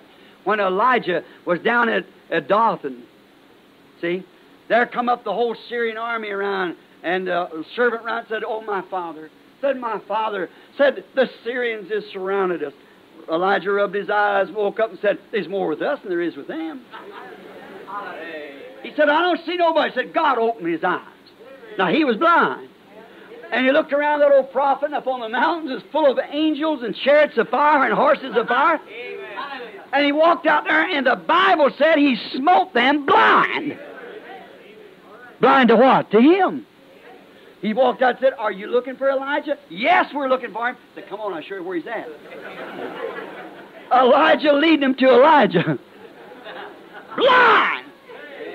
I said, You know, I'm going to say to you just exactly what my Lord said to your father. Get behind me.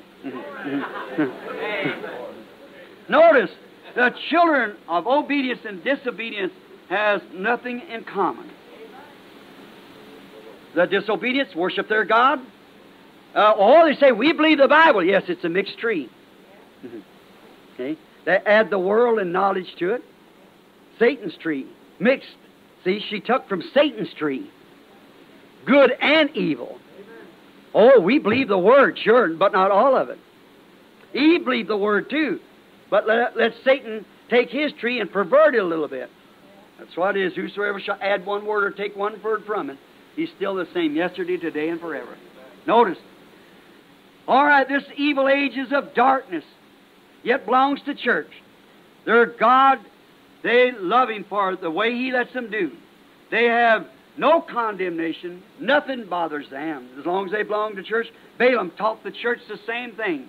Let us unite. We're all the same. It was the last trick. God never forgave them for believing such a lie. Remember, It was a unpardonable sin. Three times in the Bible for any persons to add one word of their own interpretation to God's word after it had been vindicated the truth. In the Garden of Eden. Right? In the Garden of Eden. One word added caused death. When Balaam added the word that we're all the same, they, God never did forgive Israel that. Every one of them perished in the wilderness, except the three that God brought out. Every, Jesus said they're everyone dead. That's eternally separated. They're all gone. Never was forgiven. It's an unpardonable sin. Never forgiven them. Oh my. Flee it, children of the e- evening lights. See now who is the leader of this modern religious evil age? It's the devil. Taking that tree of good and evil and placing it out there. Notice. Bringing his beautiful church bride to the ecumenical council for a wedding.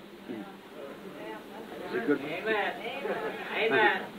This beautiful scientific church with all the, the, the degrees that can be gotten, the PhDs out of the Church of Christ, the PhDs out of the Baptist, Presbyterian, Pentecostals, and all. Bring them all with their decorated fineries and big churches all to the ecumenical council. We are one. It'll never be forgiven them.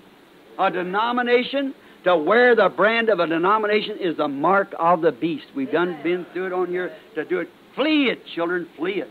See? Great, beautiful church to the ecumenical wear, wearing his mark. Shorts, sure.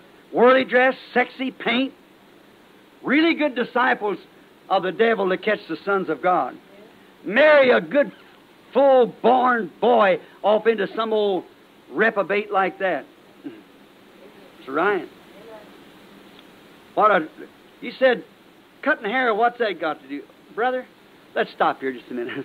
I just feel somebody resented that. Might have been out on the wire something. Listen, a hair to a woman is a Nazarite vow. Hair to Samson was a Nazarite vow. And when a woman cuts off her hair, she she absolutely denies her Nazarite vow that she is a bride to Christ. Because there, that one thing, she spoils the whole picture. Correctly. A Nazarite is one that is consecrated for a purpose. Is that right? Samson was consecrated to an age and to a purpose. Therefore, he had long hair. The woman that's a child of God lets her hair grow to show that she's consecrated to every word of God. If she cuts it off, I don't care how much she dances, sings, sings a choir, speaks in tongues, runs up and down, or has all kind of aid societies, she's dead. That's thus saith the Lord. The Word of God, 1 Corinthians 14.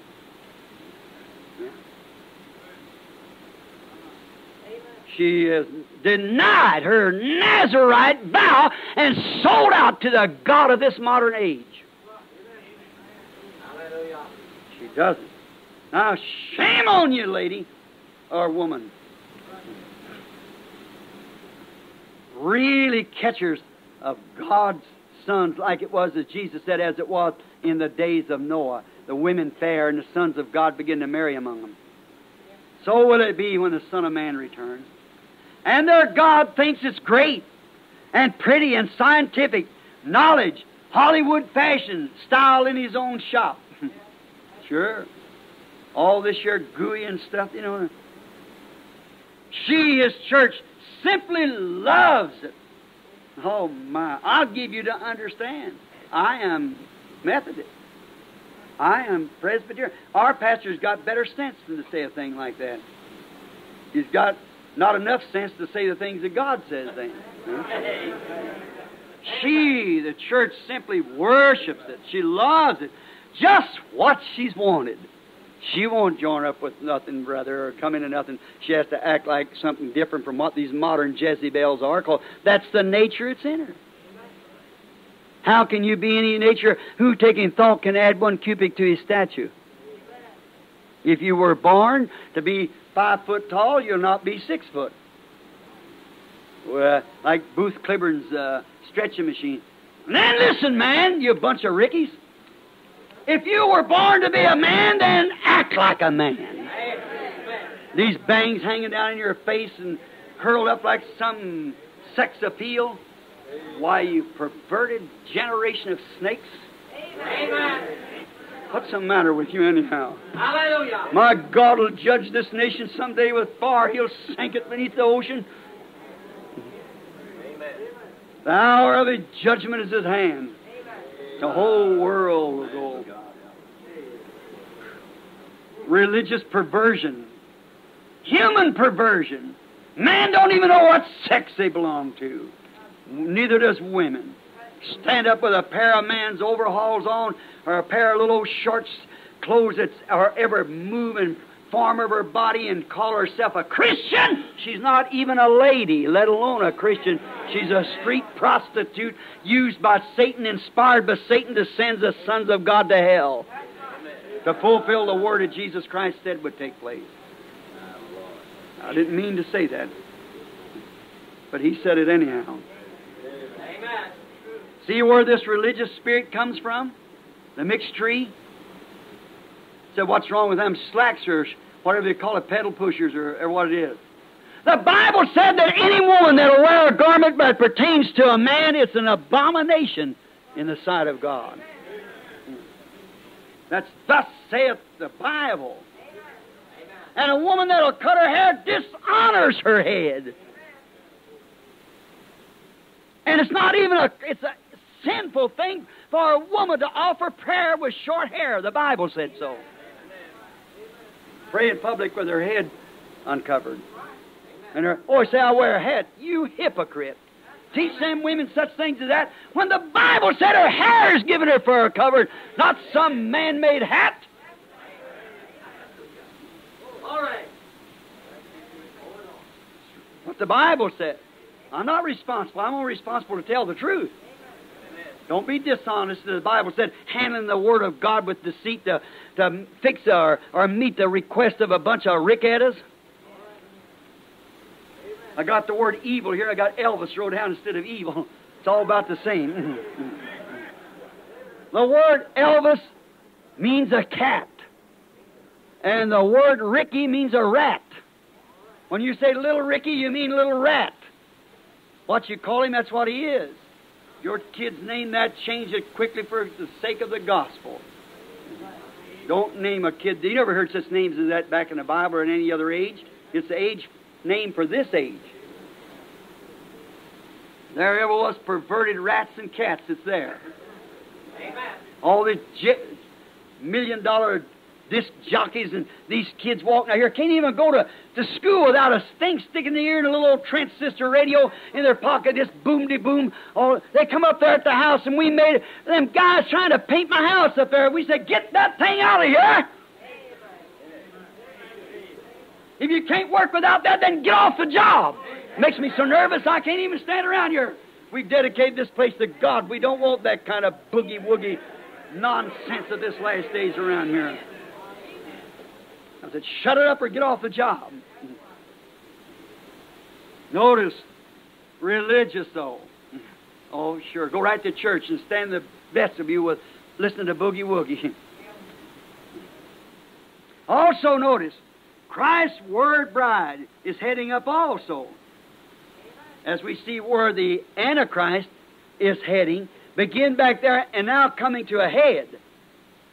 An ecumenical council will put it to an ecclesiastical head.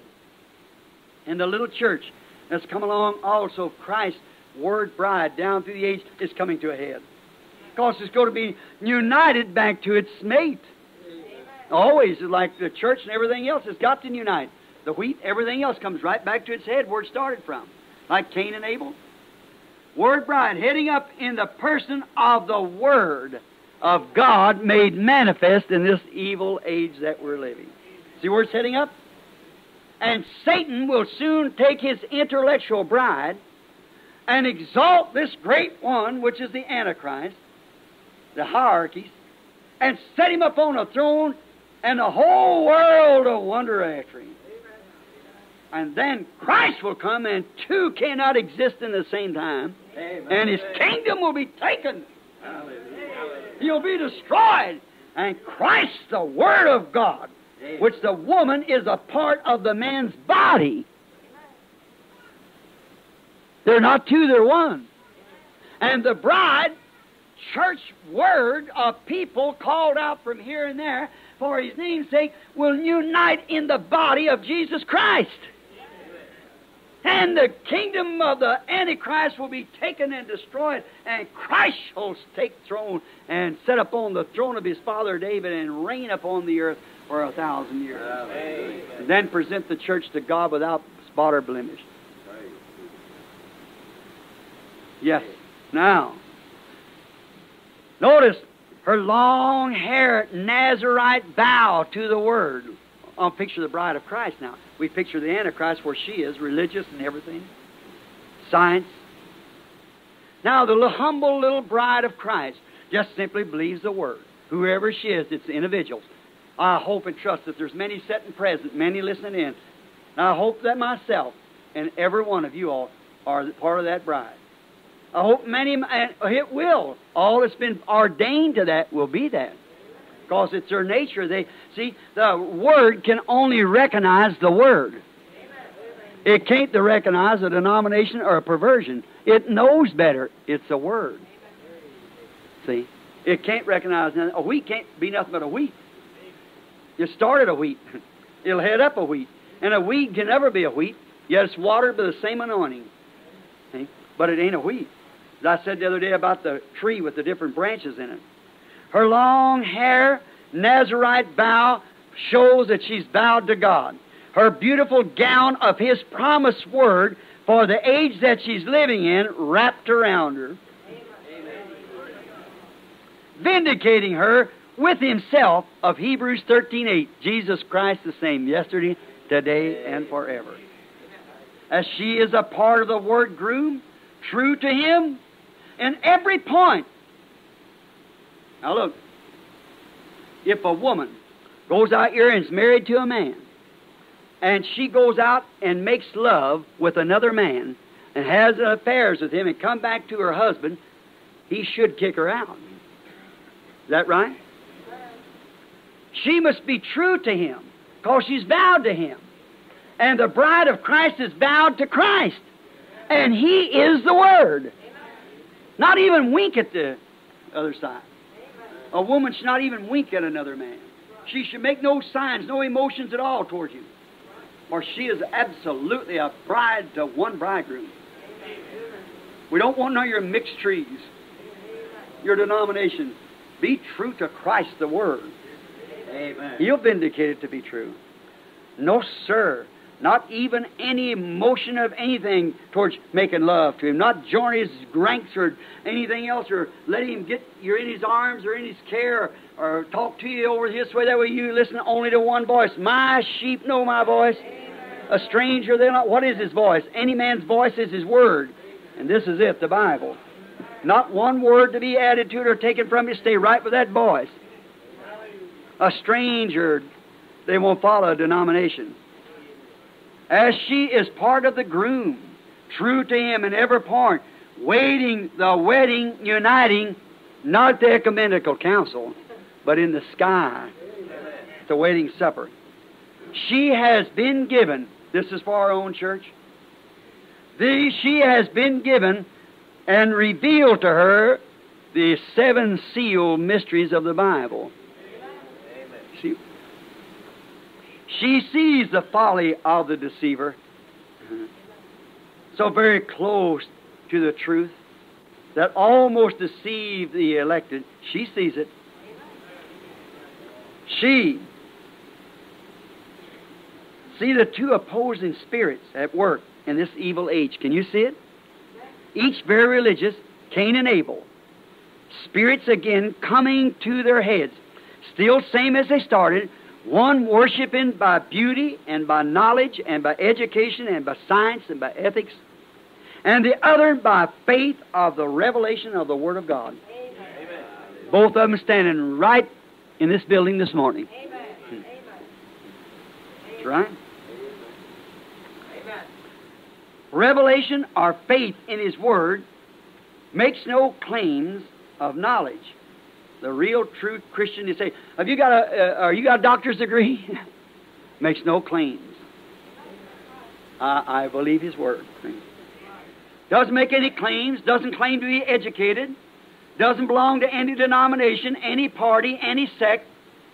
It belongs to Christ. It's His wife, not a church wife. She's a prostitute. The Bible said she was a whore and a mother of harlots. And they all come together to make the same whore. And that kind of a woman is a woman that's untrue to her husband. And claiming Christ as her husband and belonging to a denomination. Such nonsense. We belong to Christ. But in obedience, this little faith woman that lives by faith, the bride, the person here, there, here, of somewhere else, some other church, some other denomination, whatever it is, and some not, believes the Word of God. Obedient, waiting in love for the promise of the age to be confirmed. She's watching for it. She is part of that Word. And she's watching for her life to manifest that Word. Brother, can't you see that? I hope that didn't go over you. The body is waiting for, which is the word, waiting for the life, which is the spirit, to confirm or make it alive. That's what she's waiting for. No other life will work in her. She can't come to life any other way. Yes, she feels it out there and she knows it's going to happen. Then here it happens. Then she wakes up. God said, Let there be. And she came forth. Like the first one, come forth. Children of disobedience means obedience. Disobedience means rebellion. I looked that up in the dictionary to be sure. Rebellion, rebellion against what? The revealed Word of God. Like Cain revealed, rebelled against Abel's revealed revelation, vindicated of God that it was righteous. And Cain rebelled against it and slew his brother. The Pharisees, with their own denominational knowledge of what the Word of God was, selected, hand-picked man, rebelled against the vindicated Word of God made manifest for the day, Jesus Christ, and killed him. Is that right? That's what the children of disobedience is a rebellion against the Word of God. Now, see where they are? Oh, days of miracles is past. Jesus Christ not saying this. There's no such thing as the baptism of the Holy Ghost. All that stuff is nonsense, see? Rebellion. They don't have to say two things, just have to say one. That's all. That's a rebellion right there. They can't say you don't have eyes, you don't have ears.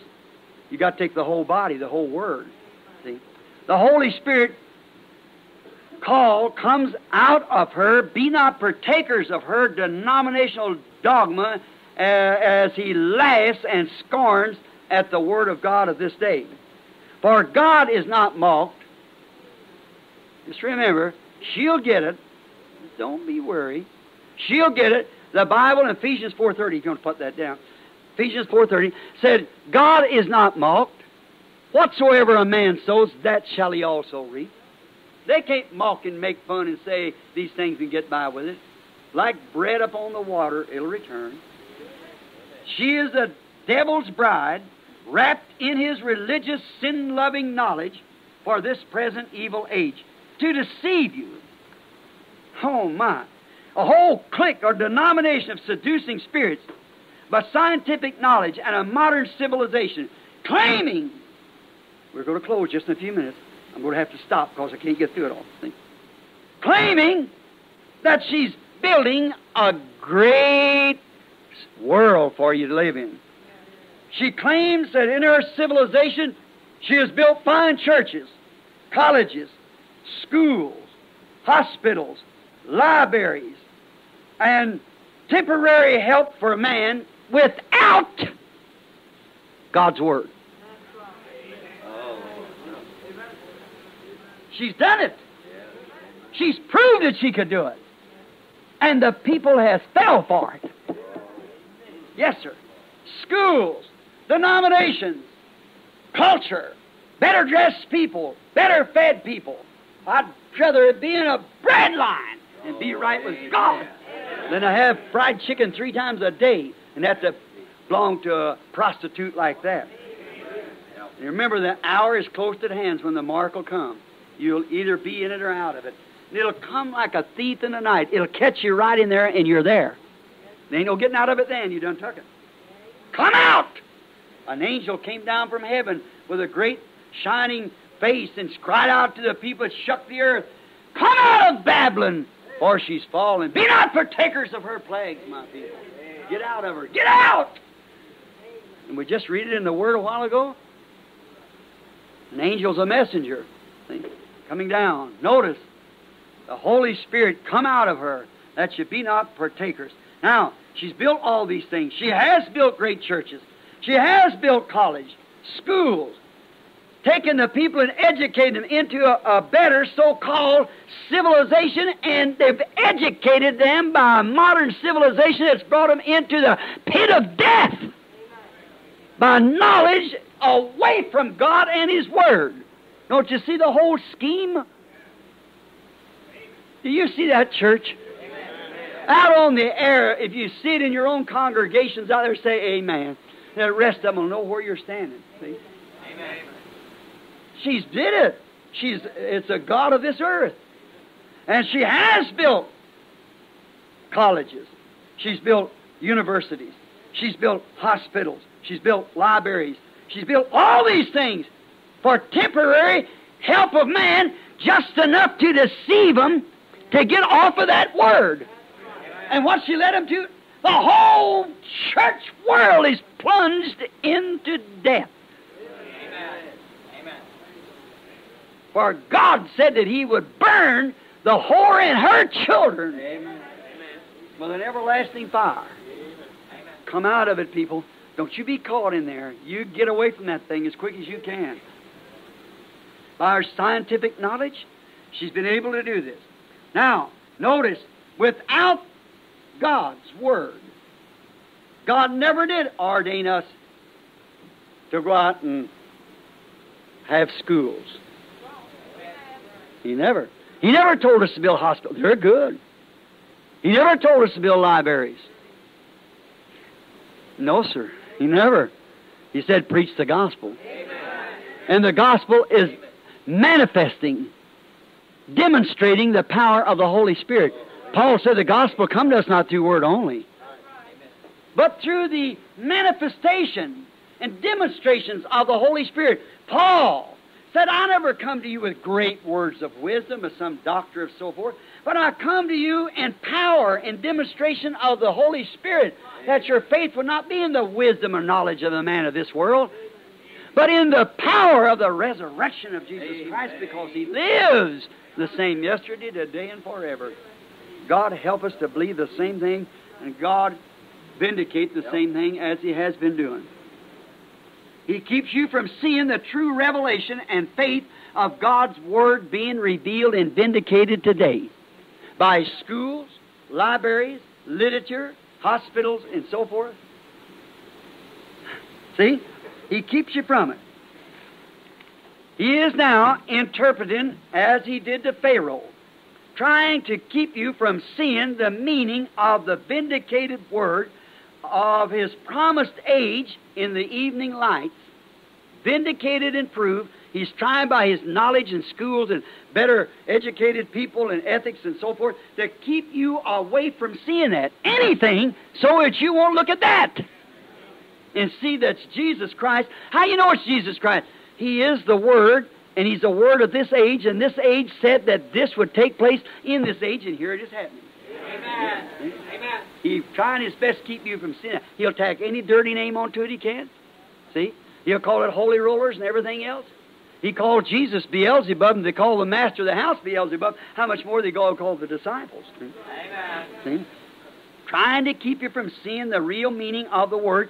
Well, well, see, he's interpreting it, saying it means this. God said, I promised in the last days I'd send you Malachi 4. Amen. You don't have to be interpreted, he did it. He said, and as it was in the days of Lot, the world will be in a Sodom condition. And at that time, I will reveal the Son of Man by exactly. We got all kinds of impersonations and everything else of it, but we got the real one too. He said he would do it. He said the Antichrist would raise up and almost deceive the elected if it was possible. But said, let him alone, let him go ahead. Their folly will be found out. Why? The word test proves it. Hmm? When he come to that word, "Been back this way, that, oh, I don't believe in serpents, I don't believe in this, that, there, it's never been revealed to him. never. Oh, brother, just look, we're, we're going to have to close because it's 12 o'clock. Notice, trying to keep you from seeing the meaning of the word of this age of evening light being interpreted. It is, what does it mean? It's the time of Exodus is at hand. God's coming for her, as sure as the world. Now, I want to ask you a question. Well, it is 12 o'clock now, five minutes after, and we'll go on tonight. Do you see the God of this age? Amen. You believe it? Amen. See how it is? A church, intellectual, science, the whole world belongs to it. See? The denominations. If you say, I'm a Christian, what denomination do you belong to? Well, if I belong to a denomination, I don't believe I'd be a Christian. That's a big word, but that's right. I just got through saying that knowledge and science and Christianity has no fellowship at all. One's of the devil and the other's of God. Anything that denies God's word, keep away from it. See? No, sir.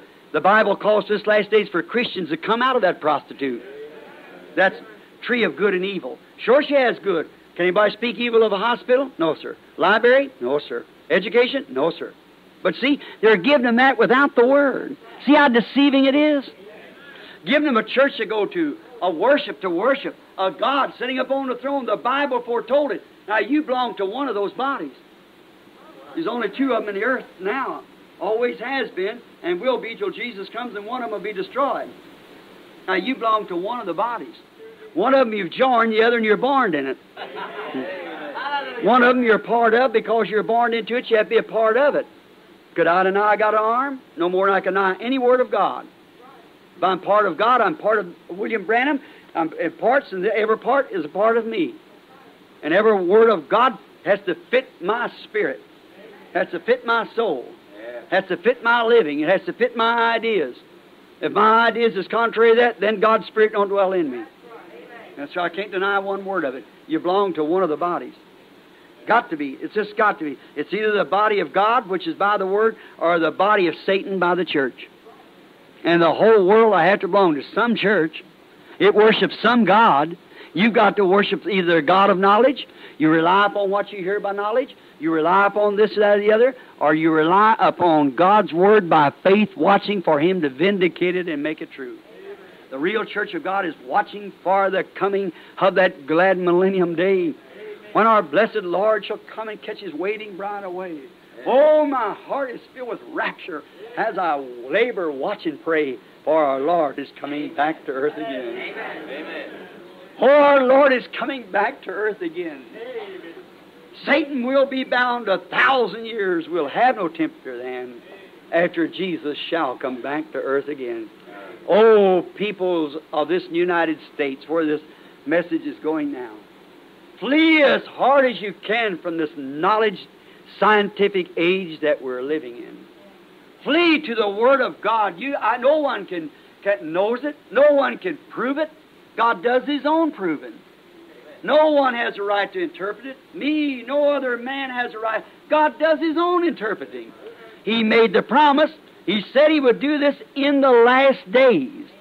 And in the last days, the God of this evil age would blind the eyes of the people with his intellectual knowledge on a mixed tree of good and evil, still giving it to the people. And here comes that thing heading up, that denomination from way back in the Dark Ages and before the Dark Ages, all heading up in a Superman. Satan, who said, I will exalt myself above the sons of God and they'll listen to me.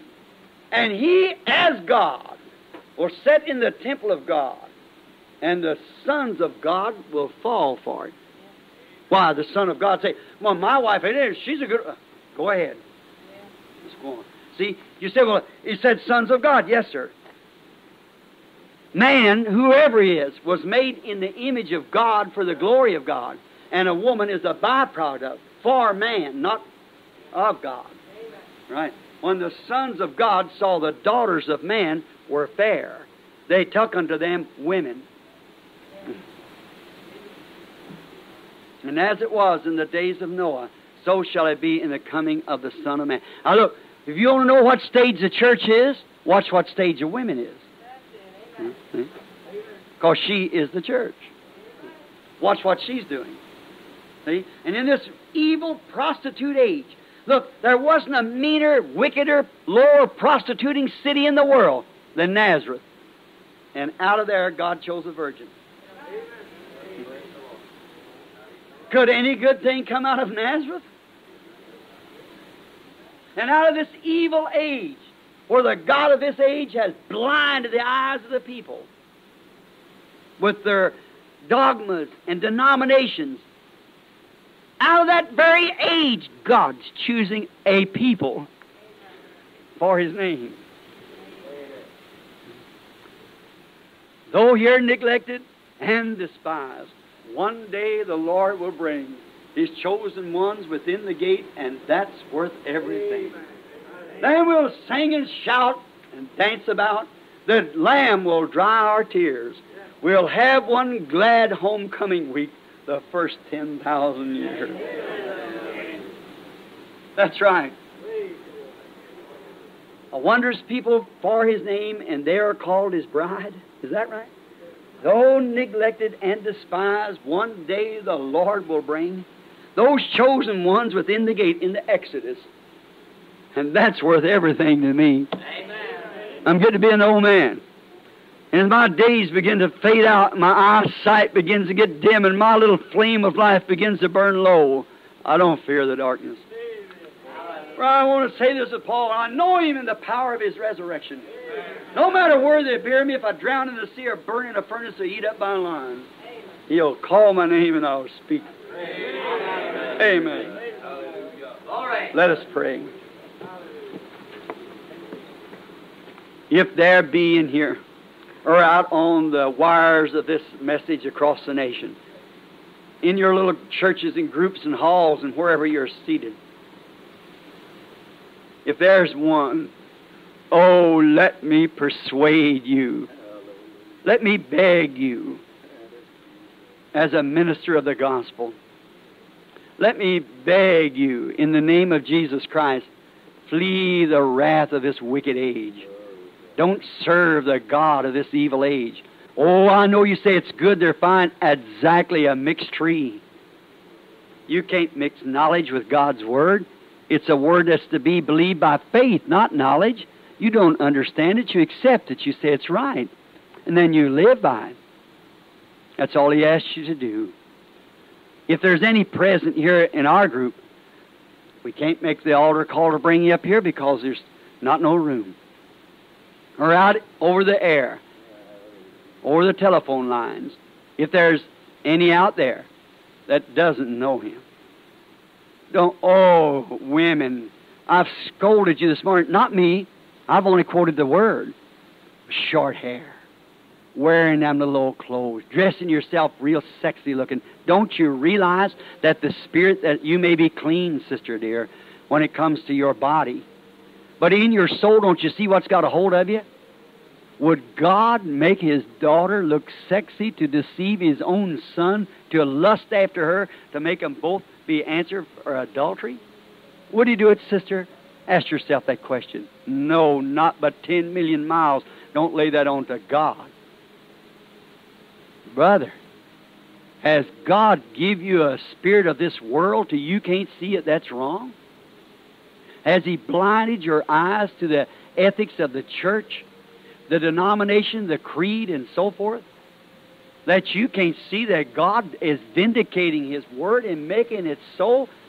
Has your job, has your boss, has your wife, has your children, has your church or anything separated you from the Word of God, which is the only source of life? Flee it, my brother. I love you with godly love. I don't respect any of my brothers above you. Not at all. If I did, I'd show respect to person. I don't say these things to make you angry. I show, say these things because they're in the Word of God, and as a servant of God, If the love of God in my heart, I tell you those things so you'll see and understand. Maybe you wouldn't know if I didn't tell you. Will you flee it today? Now, with everywhere across the land, let's bow our heads. Dear God, laying before me is handkerchiefs. People are sick. I'm laying my hands upon them that you'll heal them. And I trust, Lord, tonight that there will be a great service, that the power of God will be here. Great signs and wonders as we heard the results from these last couple meetings. How tremendous. See what happened. I pray, dear God, that you'll give us a double potion tonight. I pray it with a sincere heart, Lord, because it's my love for you and your word and for these people. Grant it, dear God. If I, out across the land or even here now, that there's some that's sick and afflicted and has to be gone for tonight, won't be here, or be out there in the churches or places where they're met, I pray you heal them. Now, Lord, but for the greatest of all healing, if you heal their physical body from cancer, TB, pneumonia, something, they'll get sick again, no doubt, if they live very long, for their body's still under sin, the curse. But let them get the, the real divine healing the healing of the soul, which makes a new creature, passes from death unto life, and then waiting in this old tabernacle for the redemption of the body if the soul has been redeemed. Grant it, Lord. May they flee them denominations and creeds. God, way out there in them creeds and denominations, I've met some of the finest brothers. And God, how can I say it if they'll see and let them see the Word? It bothers me but I know again that you said, no man can come, no matter how good, how meek, how gentle, unless my Father has called him. And all my Father has given me, they will come. And Lord, I feel my solely responsibility for telling the truth. And not, as Paul said, handle the Word of God with deceit, with denominational uh, dogma mixed into it as a tree of mixture of good and knowledge, good and evil but with an open heart and the Holy Spirit. Grant it, God. Save everyone. Now, with our heads bowed and our eyes closed, and not to me. I can't say it this way. It makes me no difference whether you do or not. It does make me a difference. I love you. And I hope you don't think because I have to speak harsh. As Paul said, I'd like to be present with you and I change my attitude. It wasn't because he didn't like them. He loved them. Not as Jesus had to rebuke them and then die for them. See? Father, forgive them. They don't even know what they're doing. To think a human being that wants to be right and trying to be right and to see that devil, that's what I'm against. It's blind the eyes of these people. This nation should be burning with the glory of God to see what's took place in her in this last day, this last why these revivals hit the old countries? This is the west coast over here. Furthest west you can go. Now, the sin barrier has thundered down beneath the earth and she's sinking. Places in Los Angeles and Hollywood sinking so many inches per hour. No way to stop it. Yeah, we're here. Most any time we'll hear the summons. If you know that, now, don't nobody look. But if you know from your heart, I'm asking you, I can't know your heart unless God reveals it. But from your heart, if you can see that you're not where you should be with God and His Word in faith, would you just to Him raise your hand, say to Him, Lord, help thou me?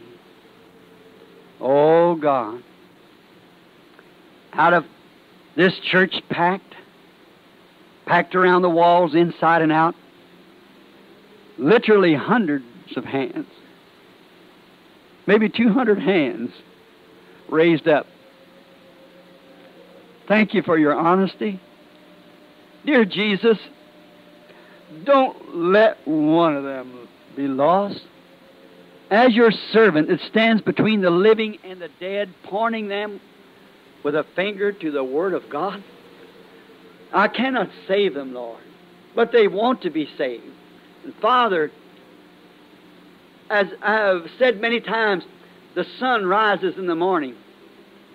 And as it comes up across the earth, it's sent by God to ripen the grain, to make natural food for natural living. But oh God, you said to them that fear his name, shall the Son of Righteousness rise with healing in his wings. Let the Son of Righteousness, the Word of God, rise in the hearts of the people, and the healing rays of faith in that Word cure every disobedient to the Word and bring them to the fullness of the sons and daughters of God. They are yours, Lord. In the name of Jesus Christ, both here and out over the air, I present them that raise their hands to you for the salvation of their souls. Amen.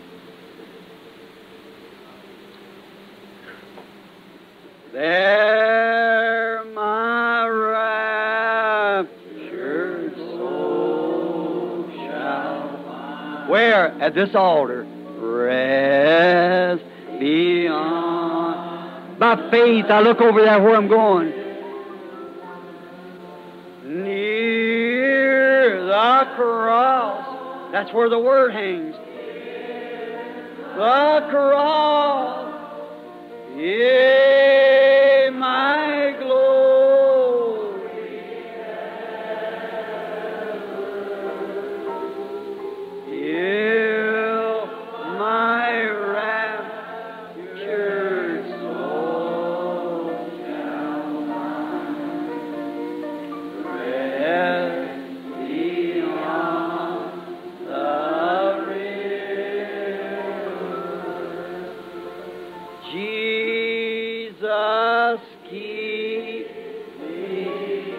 That's crucified with him. Don't want nothing of the world. Keep me crucified.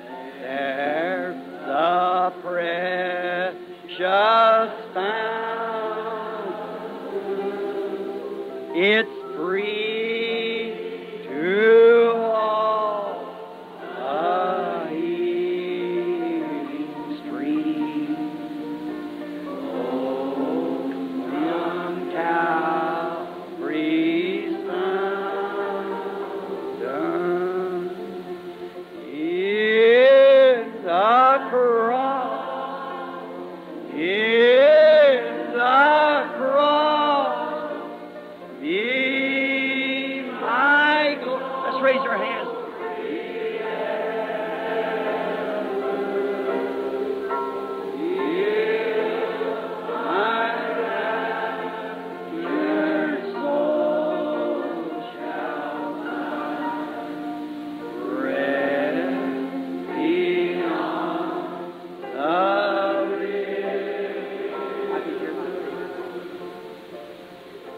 Reach over and get a hold of somebody's hand and say, God bless you, Christian.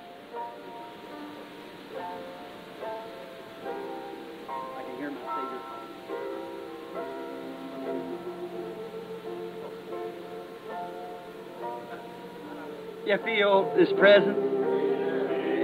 Out there over the waves of the phones, y'all shake one another's hands out there and say, God bless you, Christian. You know, there's a pool of water back here. He's taken a people that's wearing His name. If You haven't been baptized in the name of Jesus Christ for the remission of your sins. There's a pool, there's robes, there's man standing ready. You're welcome. If you truly accept Jesus as your Savior and believe that that is the truth, remember, there was never a person in the Bible or any time before the organizing of the Catholic Church was ever baptized any other way than in the name of Jesus Christ.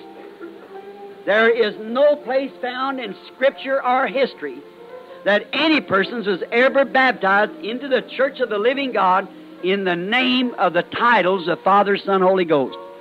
It is a Catholic dogma and not a Bible teaching. Being interviewed by a priest, I asked him that. He said, That is the truth. But we are the church. We can change whatever we want to. The solemnity is in the church. God is in His church. I said, God is in His Word. And if the church is, I said, God is the Word. And if the church is contrary to the Word, then I don't believe the church. I let every man's word be a lie, where he be priest, pope, whatever he might be, and God's word be true. And Paul caused every man, no matter how he'd been baptized, if he wasn't baptized in the name of Jesus Christ, to come and be baptized over again. And after some had already received the Holy Ghost. Peter said, Can we forbid water, seeing that these have received the Holy Ghost? Acts 10.49. Seeing that these received the Holy Ghost like we did, and he commanded them, before you leave the place, although you've received the Holy Ghost, come and be baptized in the name of Jesus Christ. For Peter was given the key to the kingdom, saying, Whatever you bind on earth, I'll bind it in heaven. And what does the key do? It unlocks something, the mystery. And when Jesus said, Go baptize them in the name of the Father, Son, Holy Ghost, setting that there to blind the unbeliever. Watch. Why didn't Peter carry that out word by word? He had to. If a man is baptized in titles, Father, Son, Holy Ghost, he's never been baptized at all. He has no name. Father's no name, Son's no name, and Holy Ghost is no name. Holy Ghost is what it is, like I'm a human. It is the Holy Ghost. Father's a title, I'm a father. Son is a title, I'm a son. Human is the title, that's what I am. But my name is William Branham. And the name of the Father, Son, Holy Ghost is the name of Jesus Christ. Jesus said, I come in my Father's name. What is the Father's name? Any Son comes in his Father's name. And the Father's name is Jesus Christ. See what I mean? If I told you to go down and get me something off of the counter down here in the name of the mayor of the city, how many knows who the mayor of the city is? My good friend, Rich Vissing. Well, you would go down there and say in the name of the mayor of the city, you say in the name of Richard Vissing. You people here in Jeffersonville knows who he is. And that's reason he said, Father, Son, and Holy Ghost, in him dwells the deity, the fullness of the Godhead bodily. He said, baptize them in the name of the Father, Son, and Holy Ghost. Peter stand there with the revelation on which he built the church of who he was. He said, repent every one of you and be baptized in the name of Jesus Christ. And never the keys turned in heaven and on earth. There's not another name under heaven given among man whereby you must be saved. Why you baptized in the name of Jesus Christ for the remission of sins. Whosoever sins you remit, to them they are remitted. See? But if you don't think he's worthy and fit to be baptized, don't you do it. For when you do it, that does it. See? You get what I mean? I can hear my say the word calling, calling down there to the grave. I. Won't you die with me so you can rise with me? They're calling. I can hear my Savior calling. What's the world going to say? Take thy cross, follow, follow. Now, if you haven't been, where He, he is the Word, it's me, I. There's the pool. Where He leads me on will follow where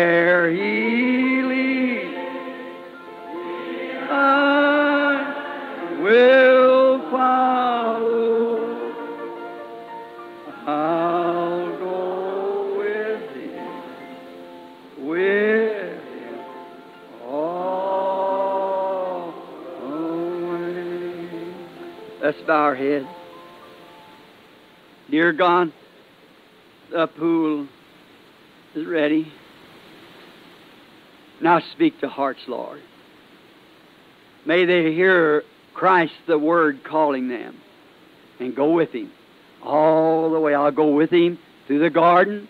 I'll go with Him to the pool. I'll take on His name. I want to be one of the people He's calling for His name. I'll believe His Word. I'll follow. I'll never flirt with the world. I'll be a true espoused bride. I'll not leave off one iota of His Word. Every request, I'll be a real true bride. Everything He requests me to do, that will I do. If my coming husband wants me to let my hair grow, I'll do it. If he wants me to take off all this makeup, I'll do it.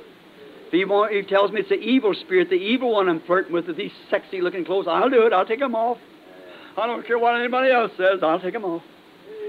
If he wants me to come out of that group that I'm with of unbelievers, I'll do it. Though I make my bread or whatever it is he promised he'd never leave me nor forsake me, I'll, I'll do it. I'll go with him all the way. He wants me to be baptized in his name, I'll do it. Lord, you promised it in your word here. That's what you wanted. May every person see it, Lord, and sweetly, humbly bow to it. In Jesus' name I pray.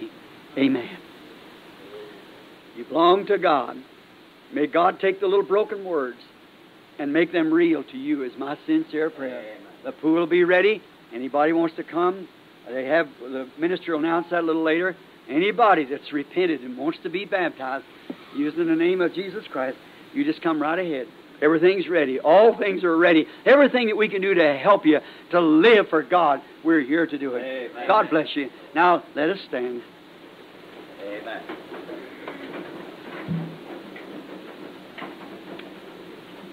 Now, our little song, I love him. I love him because he first loved me. Let's sing it, everybody now. I. Let's raise our hands as we sing it. I love him because